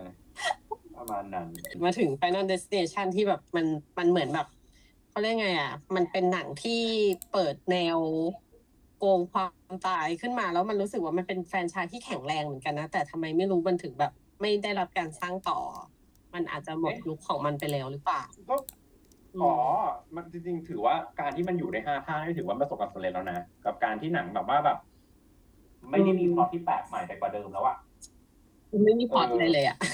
ใช่ใช่คือ คนดูก็รู้ด้วยว่า คนดูก็พอจะรู้ได้ว่า ไม่ควรลุ้น เพราะว่าทุกคนจะต้องตาย เออต้องทุกคนตายตายแต่ทุกคนแต่ว่าหนังมันก็ประสบความสำเร็จนะมันก็สร้างได้ตั้งห้าภาคอะแล้วก็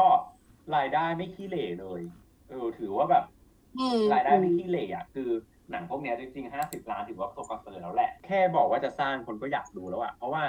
คนอยากดูอะไรที่แบบ อืม คนอยากดูการตายแบบแปลกๆอะ คือคือเราว่า Final มัน work ตรงที่ว่าเออ มันรู้ว่ามันจะขายอะไรแล้วมันก็ทำตรงเนี้ยให้แบบดี คือไม่อืมไม่ต้องอืมพยายามเป็นเป็นคนอืมอื่นอะ คือเป็นตัวของตัวเองที่ดีที่สุด แล้วก็คือว่าวิธีการฆ่าของมันก็จะมีความสร้างสรรค์ แล้วก็เซอร์มันเป็นหนังที่มันเป็นหนังที่มันมีการบิวพอสมควรนะ คือแบบว่าก่อนที่ตัวละครมันจะตายใช่ปะมันก็ต้องมีการบอกใบ้ซึ่งมันก็เหมือนกับเราอะที่เป็นคนดูอะก็เหมือนเป็นนักสืบอะช่วยกันช่วยกันเก็บ ปะติดปะต่อข้อมูล hint ต่างๆ ว่าเออ ตัวนี้เนี่ยมันน่าจะตายเพราะอะไรนะ มีการบอกใบ้ลำดับเวลาการตายไหมใครตายก่อนหลัง ใครจะตายเพราะอะไรอะไรเงี้ยมันก็ทำให้แบบว่าเออหนังที่ดูเหมือนกับว่าไม่มีอะไรแปลกใหม่อะมันก็ยังเล่นเกมกับเราได้อยู่อะคือมันก็ยังทำให้เรา enjoy กับมันอยู่อย่างเงี้ยเออแล้วเอาจริงๆเนี่ยถ้าพูดถึง Final Destination น่ะมันก็ไม่ใช่ว่าตัวละครจะตายทุกภาคนะ คือตัวละครภาคสองจริงๆรอดเธอจำได้ปะที่เป็นตำรวจอะสำหรับ คือมันจะรอดในแต่ละภาคมันจะรอดแล้วเพื่อที่จะต่อไปอีกเพื่อภาคไปตายอีกเอข้างอเพื่อไปตายอีกไม่ไม่ไม่ไม่ไม่ภาคสองอะถ้าถ้าเอาแค่ภาคสองจริงๆอะตัวละครนำทั้งสองคนอะ รอด คือ เพราะมันถือว่า มันถือว่าอะไรวะ มันเหมือนตอนนั้นมันมีกฎว่ายูจะโกงความตายแล้วก็ต่อเมื่อยูเหมือนตายไปแล้ว ซึ่งตัวละครในภาคสองอะมันเหมือนแบบว่ามันเหมือนหัวใจหยุดเต้นหรือหมดหมดสติหรือสักอย่างนี่แหละมันเหมือนกับว่า you ตายแล้วไงแล้ว you ก็ฟื้นขึ้นมา เพราะฉะนั้นคือ you อืม รอดรอดแล้วแล้วเพราะว่าเออเพราะว่า you ได้แบบเหมือน you ได้เขาเรียกว่าอะไรนะเหมือนล้างตายไปแล้วล้างซวยไปแล้วอะเออ resetมันจะมีการการ skip สมมติว่าถ้าเกิดถึงคิว คิวคนเนี้ยที่จะตายแต่ว่ามันโดน save ไปแล้ว มันก็จะรอดไปเพราะมันจะข้ามไปที่อีกคนอื่น เอออืมใช่ใช่แต่ว่าแต่ว่าอย่างที่บอกภาคสองอะคือตัวละครน่ะมันเหมือนกับได้ตกในสถานะตายไปแล้ว เพราะมันเหมือนหัวใจหยุดเต้นหรืออะไรสักอย่างนี่แหละ จนแบบอืว่ามเหมือนได้ใช้สิทธิ์ตรงนี้ไปแล้ว เออเพราะฉะนั้นคือเหมือนกับว่า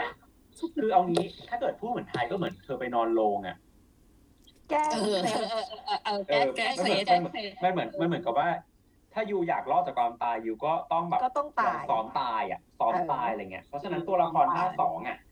ตัวละครภาคสองอะมันรอดแล้วจริงๆเพราะว่าตอนจบอะมันจบด้วยการที่ตัวละครภาคสองอะไม่ตาย และไม่มีอะไรมาคุให้รู้ว่าตัวมันจะตายเพราะฉะนั้นคือถือว่าภาคสองอะคือจบโดยสมบูรณ์แล้วว่าตัวละครมันรอด เออคือมัน มันมาเจอตรงที่แบบว่ามันไปกินมันไปกินข้าวนอกบ้านแล้วแบบเตาบาร์บีคิวระเบิดกันแล้วแบบมีเด็กคนหนึ่งอะแขนระเบิด เออ มันก็จบแค่อ่านั้นใช่ใช่ เพราะฉะนั้นคือเออ นั่นคือตัวละคร ตัวละครตัวละครนำภาคสองอะคือถือว่ารอดโดยสมบูรณ์แต่ว่าคราวเนี้ย เหมือนหนังอะมันก็แบบใจร้ายอะมันก็ถือว่าให้ตัวละครภาคสองอะไปตายในภาคสามในฉากรถไฟอะเออเออเหมือนมันจะมีฉากเออ สื่อว่าในรถไฟขบวนนั้นอะมีตัวละครภาคสองขึ้นไปด้วย เอออะ ก็เลยแบบเรารู้สึกว่าหนังมันก็ค่อนข้างแบบใจร้ายกับคนดูอะคือมันจะไม่อยากให้ใครรอดเลยอะอืมสิ่งหนึ่งที่ทำให้ให้แบบคนดูแล้วเราได้อะไรจากเรื่องนี้คือการที่แบบเราต้องระวังระมัดระวังระมัดระวังในทุกอย่าง แต่ว่ามันก็จับประเด็นไอ้นี่ด้วยนะแบบความกลัวของเออคนอะในยุคนั้นแบบกลัวเครื่องบิน กลัวรถไฟเหาะกลัวไฮเวย์อะไรอย่างเออเงี้ยเออที่ปัแต่ดละผมเรื่องหก็จะแบบเออมีธีมอะไรอย่างเงี้ยเออมีทีมใช่ ไปทำเลสิกก็มีนี่ เออ ไปทำลิสต์เป็นความกลัวของแบบของคนเนาะ เออเบสิกเออะอความมัน กลัวธรรมดามากแต่มันเอามาทำให้รู้สึกน่ากลัวแล้วแบบมันมันเหมือนแบบคล้ายๆมันเอาเรื่องอุบัติเหตุหลาย ๆ อย่างมา มาใช้ได้ดีอะที่แบบว่าเหมือนเหมือนถ้าเป็นในภาคแรกมันจะแบบค่อนข้างมีชั้นเชิงในการที่ว่า เอ้ยเหตุเหตุการณ์นี้จะทำให้ให้เกิดความตายยังไงบ้างแบบ ทำน้ำหกลื่นอะไรสักอย่าง แล้วก็สุดท้ายก็จะมาตายหกล้มตายหรืออะไรอย่างเงี้ย เออ แล้วว่ามันก็แบบเออเป็นหนังที่ที่แบบเออเหมือนคล้ายๆจับแพะชนแกะว่าสิ่งนี้ทำให้เกิดสิ่งนี้แล้วมันทำทำให้เราไปสู่ความตายได้เหมือนกัน เออ มันก็ดูน่าสนใจ เออ แล้วยิ่งแบบอย่างภาคแรก ภาคแรกที่เราว่ารู้สึกว่ามันมันมันเหมือนคล้าย ๆ เป็นหนังที่ที่อยู่กับยุค กับเด็กที่ที่โตมากับกับ90แล้วมาถึงยุค2000ด้วยพอดีก็คือเพราะว่ามันมีเดวอนซาว่าที่ที่เป็นพระเอกอะเพราะว่าเรารู้สึกว่าเออเป็นการการเลือกตัวเลือกที่ที่รู้สึกว่ามันดีนะ ตรงที่ว่าเหมือนอย่างเด็กๆอะก็จะชอบเดวอนซาว่ามาจากการเป็นแคสเปอร์อะไรอย่างเงี้ย เออจากอืมเป็นผีมาอะไรเงี้ย แล้วก็เขาเขาก็มาเล่นในเรื่องนี้ด้วยการเป็นแบบเอ้ยเป็นพระเอกเลยคนมันก็จะแบบ เออเฮ้ยแคสเปอร์โตแล้วอะไรอย่างเงี้ย มามาเล่นเป็นแบบตัวบทนำในในในอืม Final Days ภาคแรก ซึ่งเราก็รู้สึกว่า เออจริง ๆ มันเป็นสิ่งที่แบบถ้าเขาถ้าเขาได้รับการสานต่อมันก็คงจะดีนะแต่คือหลังจากเรื่องนี้เขาก็ ก็ความนิยมเขาก็ไม่ได้ไม่ได้รับการสานต่อเท่าไหร่มันก็เลยหายไปเลย อืมอืมไม่ถือว่าจบไปจบไปกลายเป็นว่าเหมือนปิดปิดภาคปิดเขาเรียกอะไรปิดตำนานปิดตำนาน ในในในเสน่ห์ที่ที่หนึ่งรู้สึกว่าเออความแข็งแรงของของแฟรนไชส์นี้มันคือ มันคือนอกจากนอกจากวิธีการตายพิลึกลั่นอะไรอย่างเงี้ยเออก็คือฉากตายใช่ไหมอืมใช่ใช่มันมันเป็นหนังที่ไม่ได้มีอะไรแบบ แปลกใหม่ แล้วก็เป็นหนังที่ทุกคนรู้อยู่แล้วว่าตอนจบเป็นยังไง แต่ว่าแบบก็ทุกคนอยากไปดูการตาย ทุกคนอยากลุ้นน่ะเออเหมือนแบบว่ามันจะสรรเราหาว่าวิเราว่าธีหนังไหนมันก็มาให้เก่งนะที่เหมือนกับว่าทำให้คนอยากลุ้นในสิ่งที่รู้ว่าตัวเองจะต้องแพ้อะเออ อืมอยากให้สอยากให้หนึ่งสรุปในในแบบในความทีนเฮอร์เลอเอร์อทีนเฮอร์เลอร์หน่อยว่าแบบเออในหนังในช่องเนี้ยมันมันมีความพิเศษยังไงที่ทำให้รู้สึกว่ายังไงเราก็ยังยังต้องการหนังทีมฮอร์เลอร์ต่อไปเรื่อยๆอะไรเงี้ยอืมก็คือจริง ๆ แล้วหนังสยองขวัญเนี่ยหนังทีนเฮอร์เรอร์ใช่ไหมก็แบบว่า ไม่ต้องเป็นหนังสยองหรอกหนังอะไรก็ตามที่พูดถึงวัยรุ่นน่ะ วัยรุ่นก็ต้องอยากดูอยู่แล้วเพราะว่าเขาสื่อสารกับเรา เออเขาพูดถึงเราเขาพูดถึง ถ้าหนังโรแมนติกก็คือพูดถึงความรักในยุคในกลุ่มวัยรุ่น ถ้าหนัง teen horror ก็คือพูดถึงความกลัวในช่วงวัยรุ่น อาจจะเป็นกลัวการกลัวเพศสภาพ กลัวการถูกบูลลี่ กลัวการไม่มีอนาคต กลัวความล้มเหลวในชีวิตอะไรเงี้ยเออมันก็จะแบบสื่อออกมาผ่านมอนสเตอร์ หรือแบบเออฆาตกรหรืออะไรต่าง ๆ นานาอะไรเงี้ย เออเพราะว่าอย่างที่เรารู้กันว่าหนังสยองขวัญหลาย ๆ เรื่องเนี่ยมันก็มีค่านิยมแบบ ค่านิยมพยายามที่แบบกดขี่วัยรุ่นอยู่เรื่องการเป็นคนดีไม่ดีอะไรเงี้ยเพราะฉะนั้นก็คือแบบว่า มันก็สื่อถึงพวกเขาอะแหละ แต่มันอาจจะไม่ได้พูด มันอาจจะไม่ได้พูดถึงเขาในแง่ที่แบบสั่งสอนในเชิงที่ดีหรือไม่ดีก็ตาม แต่ว่า สุดท้ายแล้วอะเวลาที่มีใครตั้งใจพูดอะไรกับเราอะเราก็จะรู้สึกว่ามันเป็นสิ่งที่แบบน่าฟัง เอออ่า ทั้งด้วยการวิธีการพูด การการการนำเสนอด้วยการนำตัวละคร หรือดาราวัยรุ่นที่มีชื่อเสียงมาเล่นเนี่ย ก็คือต้องการที่จะดึงกลุ่มคนวัยรุ่นเข้าไปดู แล้วก็ท้ายที่สุดอะหนังสยองขวัญวัยรุ่นเนี่ยมันไม่ต้องการความมันไม่ต้องการความที่แบบว่าไม่สิเพราะว่าหนังหนังหลาย ๆ เรื่องหนังสยองขวัญวัยรุ่นยุคนี้มันก็มีการพูดอะไรที่หวือหวาขึ้นเนอะ เอาเป็นว่าสรุปอย่างนี้ดีกว่าอืมคือถ้าเราจะพูดกับวัยรุ่นให้รู้เรื่องอะ เราต้องคิดแบบเขาให้เป็น แล้วเราต้องรู้ด้วยว่าเขาชอบอะไรไม่ชอบอะไร เออถ้าเกิดคุณถ้าคุณถ้าคุณหยุดหยุดที่หยุดที่อะสุดท้ายคุณก็จะกลายเป็นหนังที่แบบถูกลืมไปตามกาลเวลา คือแค่อืมแค่การบอกว่าเป็นหนังสยองขวัญน่ะ โอเคมันสนุกในตัวอยู่แล้วแหละ คือคือโดยธรรมชาติโดย nature หนังสยองขวัญน่ะ ถ้าไม่เอาหนัง art อะนะ หนังสยองขวัญโดย nature ก็คือเป็นเรื่องเรื่องที่ทุกคนอยากรู้อยากเห็นความกลัวเรื่องผีอะไรเงี้ยทุกคนอยากรู้อยากเห็น แต่ว่า มันมีความแตกต่างกันระหว่างการเป็นหนังที่ดีกับการเป็นแค่หนังทางผ่านอะอืมถ้าคุณเป็นแค่หนังทางผ่านอืมก็จะเป็นแค่แบบหนังที่คนเอาไว้ดูฆ่าเวลาอะไรเงี้ยใน Netflix หรือแบบดูตอนไม่รู้จะดูอะไร แต่ถ้าเกิดคุณเป็นหนังที่แบบใจพูด แล้วก็หนังที่แบบรู้เท่าทันวัยรุ่นน่ะ คุณก็จะสามารถเข้าใจวัยรุ่นแล้วก็พูดถึงวัยรุ่นได้อย่างเต็มปากเต็มคำอย่างเช่น เอ่ออย่าง It Follow เงี้ยมันก็เป็นหนังวัยรุ่นที่เอ๊ะก็ไม่ได้เป็นหนังที่แบบดูตลาดนะ แต่ทำไมวัยรุ่นชอบ เพราะว่ามันพูดถึงเรื่อง urban legend ที่มันมาในรูปแบบที่ติดตามหลังจากการมีเซ็กส์ซึ่งมันก็เป็นสิ่งที่วัยรุ่นหลายคนกลัว หลังจากการมีเพศสัมพันธ์จะเกิดอะไรขึ้นกับชีวิตเราบ้าง การจะถูกมันอาจจะสื่อถึงแบบว่าการถูกรู้ความลับตัวเองไหมหรือว่าโรคติดต่อไหม หรือว่าความกลัวในความสัมพันธ์อะไรเงี้ย ซึ่งมันก็เป็นสิ่งที่แบบเออคุณไม่จำเป็นต้องเป็นหนังตลาดเสมอไปก็ได้คุณอาจจะเป็นหนังอินดี้ก็ได้ แต่ว่าคุณต้องรู้ให้ได้ว่าวัยรุ่นกำลังคิดอะไรอยู่ แล้วมันจะทำให้คุณสามารถเข้าไปเกาะกลุ่มหัวใจของวัยรุ่นได้อะไรเงี้ยเออเพราะว่าเราเชื่อว่าหนังสยองขวัญโดยธรรมชาติอะต่อให้จะเป็นหนังอินดี้หรือไม่อินเดี้อะโดยธรรมชาติของมันเป็นหนังที่สนุกอยู่แล้ว เออ ที่เหลือก็อยู่กับว่าไปรุ่นใหม่แล้วจะกำกับตรงนั้นน่ะ ให้มันออกมาปังอย่างที่คิดหรือเปล่าเออ ประมาณเนี้ย อะนี่จบสวยมากอยากให้อยากให้ฝากฝากเพจหน่อยอ่า Horror Club net รู้สึกเอ่อปีสำหนี้รับใครที่ชอบหนังสยองขวัญแนวนี้ใช่ไหมใครชอบหนังสยองขวัญเข้าเข้าไปคุยก็กันได้ใน horrorclub.net อะค่ะช่องทางก็ติเป็นดตามเพจที่เป็นเพจเฮอร์เลอร์คลาก็เป็นเพจอันนี้ขอเคลมหน่อยเพราะคิดว่า คิดว่าตัวเองอะเป็นเพจหนังสยองขวัญเพจแรก เออเพราะว่าเพราะฉะนั้นเขารู้สึกว่าตอนนั้นมันไม่มีเพจอื่นเลย แต่ว่าไปไปมามาเพจที่ตั้งทีหลังอะมันดันมียอดไลค์เยอะกว่าเราเออไอ้คือคืออันนี้ อันนี้เหมือนแบบเหมือนอยากเหมือนอยากขิงแล้วแต่แบบขิงในขิงในแง่ความพ่ายแพ้ตัวเองอะไรเงี้ยคือแบบคือมันคือมันจะมีคือเพจหนังสยองขวัญใช่ไหมเธอเลิกขับมาจากเพจพันดังๆคลิปอะเนอะเออเออเออเออใช่เราเริ่มขับมันออริจินออริจินมันค่อนข้างยาวไกลเพราะฉะนั้นมัน Origin ถึงมันเราเราเราเออเราจำได้ว่าเราน่าจะเป็นเพจแรกๆ แต่ว่าเพจหลังๆ ก็จะแบบที่ตามมาใช่ไหมเช่นเออบ่อน้ำของซามาร่าแฟนพันธ์แท้หนังสยองขวัญอ้วนน้อยซอยหนึ่งอะไรพวกเนี้ย คือมันมาหลังเราเว้ยแต่ตอนเนี้ยมันทะลุแสนแล้วแล้วยังอยู่หกหมื่นอยู่อะไรเงี้ยเออแต่ว่าจริงๆก็เป็นเพื่อนกันหมดแหละก็คุยกันได้ ไม่มีการหักหลังอะไรกันอะไรเงี้ยก็คือแบบถ้าเกิดแล้วก็อันนี้อันนี้ก็คือแบบว่า เราคิดว่าเราคิดว่าแนวทางของแต่ละเพจอะ มันก็มีความแตกต่างกันแหละ คือเราว่าถ้าเกิดใครกดไลค์เพจต่างๆเนี่ยในแนวหนังสยองขวัญนี่ยก็จะรู้ว่าแอดมินแต่ละเพจมีวิธีการนำเสนอ หรือ taste หนังที่มันแตกต่างกันออกไป คือทุกคนก็มีความรักในหนังสยองขวัญเหมือนกัน แต่ว่า ก็อาจจะมีวิธีการพูดวิธีการนำเสนอเลือกหนังที่ต่างกันออกไป แต่ว่าทุกคนก็เป็นเพื่อนกัน แล้วก็ทุกคนก็ enjoy กับหนังได้อะไรเงี้ย แล้วก็เออแม้แต่คนลูกเพจต่าง ๆ เนี่ยก็แบบก็ enjoy ไปกับ หนังของแต่ละเพจได้เหมือนกันอะไรเงี้ยเพราะเราถือว่าทุกคนก็แบบเป็นคนพันธุ์เดียวกันอืมเพจหนังสยองขวัญทุกเพจน่ะมีจุดร่วมเหมือนกันก็คือความรักในหนังสยองขวัญถึงแม้ว่าจะแตกต่างกันในทางนำเสนอ แต่ก็คือทุกคนเป็นคนพันธุ์เดียวกันเป็นคนเลือดกรุ๊ปเดียวกันอะไรเงี้ย เป็นเผ่าพันธุ์เดียวกันก็คือแบบว่า ใครชอบหนังสยองขวัญอะไรก็ไป search ไปกดได้ตามใจชอบเลย ประมาณนั้นก็แบบว่า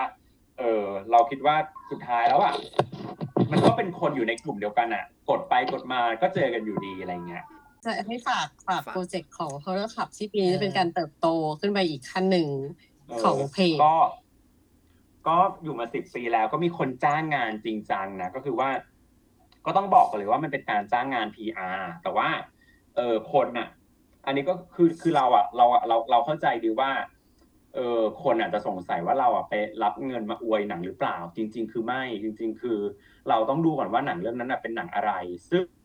โชคดีมากที่ทั้งสองเรื่องทั้งสองเรื่องจากสองค่ายเนี้ยเขาเลือกมาเนี่ยเป็นหนังที่เรารู้สึกว่าเราสนใจ แล้วเราอยากจะพูดถึงหนังมันมากขึ้น อืม ซึ่งรู้สึกว่ามันเป็นการทำงานที่แบบสบายมากอะไม่รู้สึกว่าถูกไม่รู้สึกว่าถูกกดดันอะไรเลยอะไรเงี้ยหมายถึงว่าแบบเป็นหนังที่เราอยากจะพูดถึงอยู่แล้ว เออแล้วก็ ต้องบอกก่อนแหละเนอะว่ามันเป็นงานสปอนเซอร์รีวิวแต่ก็เป็นการสปอนเซอร์รีวิวที่แบบจริงใจ แล้วก็ไม่รู้สึกฝืน หรือพูดในสิ่งที่มันเป็นความเท็จ เพราะว่าเราก็จะมีการบอกคนเสมอว่าหนังเรื่องนี้เนี่ย มันไม่มันเป็นยังไง มันจะดีไม่ดีหรือมันมีข้อด้อยอะไรยังไงเราก็จะบอกหมดอะไรเงี้ย แต่ว่า เออเราก็อยากให้คนไปดู ถ้าให้ให้โอกาสหนังได้ ก็คือเรื่องแรกเนี่ยเป็นเป็นหนังไทยยุคเก่าเรื่องมา มอม้าสระอาหอหีบกะลันก็คือเป็นหนัง เป็นหนังไซไฟเกรดบีสัตว์ประหลาดเรื่องแรกของไทย คือก่อนหน้านี้มันมีหนังไซไฟแหละ อย่างพวกสุรีรัตล่องหนของกันตนา มันมากับความมืดของท่านมูริเอ่อ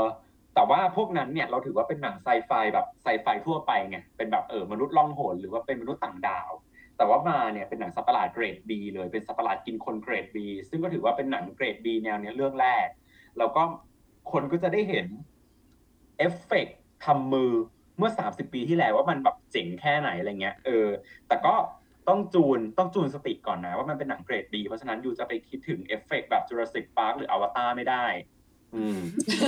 ก็จะเป็น ก็จะเป็นคือมันเป็นหนังแบบที่คุณชอบถ้าเกิดคุณชอบแบบ Evil Dead อะไรเงี้ย คุณจะเพลินกับมันเพราะถือว่าแบบเป็นหนังที่แปลกใหม่มากในยุคนั้นเมื่อ 30 ปีก่อน เป็นแบบสปิริตของคนทำหนังจริงอืมๆเลยที่แบบ ผลักดันให้เกิดหนังแนวนี้ขึ้นมาในไทยอะไรเงี้ยก็คือแบบอยากให้ไปดูก็คือจะ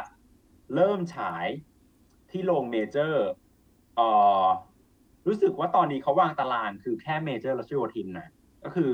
สะเริ่มฉายวันที่สามสิบตุลาคม ซึ่งต้อนรับฮาโลวีนเนาะใช่ซึ่งซึ่งอันเนี้ยไม่รู้เหมือนกันว่าโปรแกรมจะยาวเท่าไหร่ คือมันก็ต้องดูกระแสด้วย ถ้าเกิดกระแสมันดีเนี่ย ก็อาจจะเลี้ยง เลี้ยงรอบหนังยาวไปหนึ่งสัปดาห์ได้อะไรเงี้ยเออก็คือจะเริ่มฉาย 30 ตุลาที่เมเจอร์รัชโยธิน แล้วก็วันที่หนึ่งเอ้ยวันที่วันที่ 31 ตุลาคมถึง 1 พฤศจิกายนเนี่ยจะเป็นสองรอบที่บางกอกสกรีนนิ่งรูมใช่คืออันนี้อันนี้คือเบื้องต้นที่รู้มาว่าจะฉายตามนี้ แต่ว่าจะมีไปฉายต่างจังหวัดหรือสาขาอื่นๆไหมก็ต้องดูกระแสด้วย แล้วก็อีกเรื่องหนึ่งที่เป็นโปรเจกต์อีกเรื่องหนึ่งเนี่ยได้ ได้ทำของ M Picture ก็จะเป็นหนัง เป็นหนังอินดี้ระทึกขวัญจิตวิทยา ชื่อเรื่องว่า She Dies Tomorrow เรื่องเนี้ยมันมันน่าสนใจมากตรงที่ว่ามันดันเป็นหนังที่บังเอิญ สะท้อนภาพความประสาทแดกของคนยุค 2020 เออ เพราะว่าเออตรงกับเราทุกคนยุคนี้ก็เนอะรู้กันเนอะว่าปี 2020อะเป็นปีที่ทารุณเรามาก ใช่ไหมเจอทั้งแบบภัยธรรมชาติ เจอภัยธรรมชาติ เจอภัยพิบัติ เจอโรคระบาดอะไรเงี้ย มันทำให้เรารู้สึกว่า เราไม่รู้ว่าเราจะอยู่ได้ถึงวันไหน เราไม่รู้ว่าเราจะตายเมื่อไหร่อืมแล้วมันทำให้เรารู้สึกว่าเรา รู้สึกถึงความไม่ปลอดภัยอะแล้วรู้สึกว่าเราพร้อมจะตายได้ทุกเมื่อจริง ๆ หรือเปล่าอะไรเงี้ย ซึ่งตัวหนังเรื่องเนี้ย มันดันสร้างก่อนโควิด แต่เพราะแต่มันดันอือฮึฉายช่วงเดียวกับโควิด แล้วมันก็ดันแบบว่าแบบเฮ้ยมันสอดคล้องกับสภาวะคนยุคนี้พอดีเลย เพราะมันเล่าเรื่องของผู้หญิงคนหนึ่ง ที่เกิดอาการจิตตก แล้วสั่งหอนว่าตัวเองอะจะต้องตายวันพรุ่งนี้ คราวนี้เนี่ย อืม นางก็เอา นางก็เอาเรื่องเนี้ยไปเล่าให้เพื่อนฟัง แล้วเพื่อนก็ดันจิตตกตาม ว่าเฮ้ยกูก็จะตายพรุ่งนี้เหมือนกัน เออ เขาจะแล้วตายอีด้วยเพื่อนเนี่ย ก่อกระแสเแล้วอีเพื่อนเนี่ยแล้วอีเพื่อนเนี่ยก็ดันไปเล่าให้คนในวงปาร์ตี้ฟัง แล้วคนในวงปาร์ตี้อีกสี่คนก็จิตตกแล้วคิดว่าตัวเองจะตายเหมือนกัน คือมันเป็นหนังที่พูดถึง มันเป็นหนังที่พูดถึงโรคติดต่อในเชิงอุดมคติอะ เออ เออ คือคุณพยาคุณไม่เห็นคุณนะไม่เห็นโรค คุณไม่เห็นเชื้อโรค แต่เชื้อโรคมันแพร่พันธุ์ทางความคิด แล้วมันทำให้เรารู้สึกว่า อืม มึงตาย มึงตาย กูตาย กูตาย มึงก็ต้องตาย มึงก็ต้องตาย คือแบบ มัน มันเป็น มันเป็นหนังที่สื่อถึงคนยุคนี้อะเธอเข้าใจไหมเราดูข่าวเห็นเขาจะตาย กูก็นึกว่ากูต้องตายด้วยเหมือนกันอะไรเงี้ย แบบเฮ้ยใช่ ที่แบบ มันเกิด มันเกิด มันเกิดคำพูดไงแบบ กูจะติดไหมวะอย่างเงี้ย เออ เออเออใช่ใช่มันก็เป็นคืแบอบหนังเรื่องเนี้ยมันเป็นหนังที่แบบ สร้างอุปทานเออ ใช่อุปทานหมู่ เออ แล้วแบบ แต่ต้องบอกก่อนว่าหนังเรื่องเนี้ยไม่ใช่หนังสยองขวัญแบบผีกรีดหรือแบบคำสาปมรณะเดอะริง มันเป็นหนังจิตวิทยาที่เล่นกับความประสาทแดกของคน คือมันเหวอมัน มันแบบ คือคือคนอะ จิตใจคนมันยากจะอย่างถึงอะ มันแบบ แล้วสุดท้ายสิ่งที่น่ากลัวที่สุดคือความคิดของมนุษย์นี่แหละ ที่ทำให้เรารู้สึกว่าเราจะเป็นอือฮึบ้าไปเอง ก็เป็นหนังที่เหมาะกับคนยุคนี้จริง ๆ ที่พร้อมจะเป็นบ้าได้ทุกเมื่อใช่ อยากให้ลองไปดูกันเป็นหนังท้าทายค่ะท้าทายความคิดอืมเออชีดายทูมอร์โลเนาะทูมอร์โลจะเข้าจะเข้าแล้ว5พฤศจิกายนจาก5พฤศจิกายน ขอบคุณมาก ขอบวันนี้หนึ่งแบบอืมมาจัดเต็มเราโอ้ได้ความรู้ด้วย เออ เออนี่เออละเอียดก็กังไม่รู้กังวลมากกังวลมากเพราะแบบไม่ไม่ค่อยมีเวลาอ่านอะไรเท่าไหร่ก็แบบก็พยายามไหลไปเรื่อยๆ ตามที่แบบคิดออกเลยนะเออเออได้ได้ได้ความรู้เลยแบบเออหนังสยองขวัญมันก็มีนี่ของมันก็มันมีอะไรมันก็มีใช่ตัวไม่ใช่ของนแค่สยองขวัญมีแบบใช่มีการสร้างในยุคสมัยอะไรอย่างเงี้ยพอมานั่งคิดดูเออหนังสยองขวัญไม่ใช่มันไม่ใช่เรื่องที่ไร้สาระอย่างเดียวอะเออมันเป็นมันเป็นสิ่งที่เหมือนคล้ายๆ บันทึก บันทึกเอ่อความเป็นไปของยุค แล้วก็แนวคิดแล้วก็มุมมองของคนในแต่ละยุคเข้าไปด้วยอะเพราะว่าความสยองในแต่แต่ละยุคมันก็แตกต่างกันเออ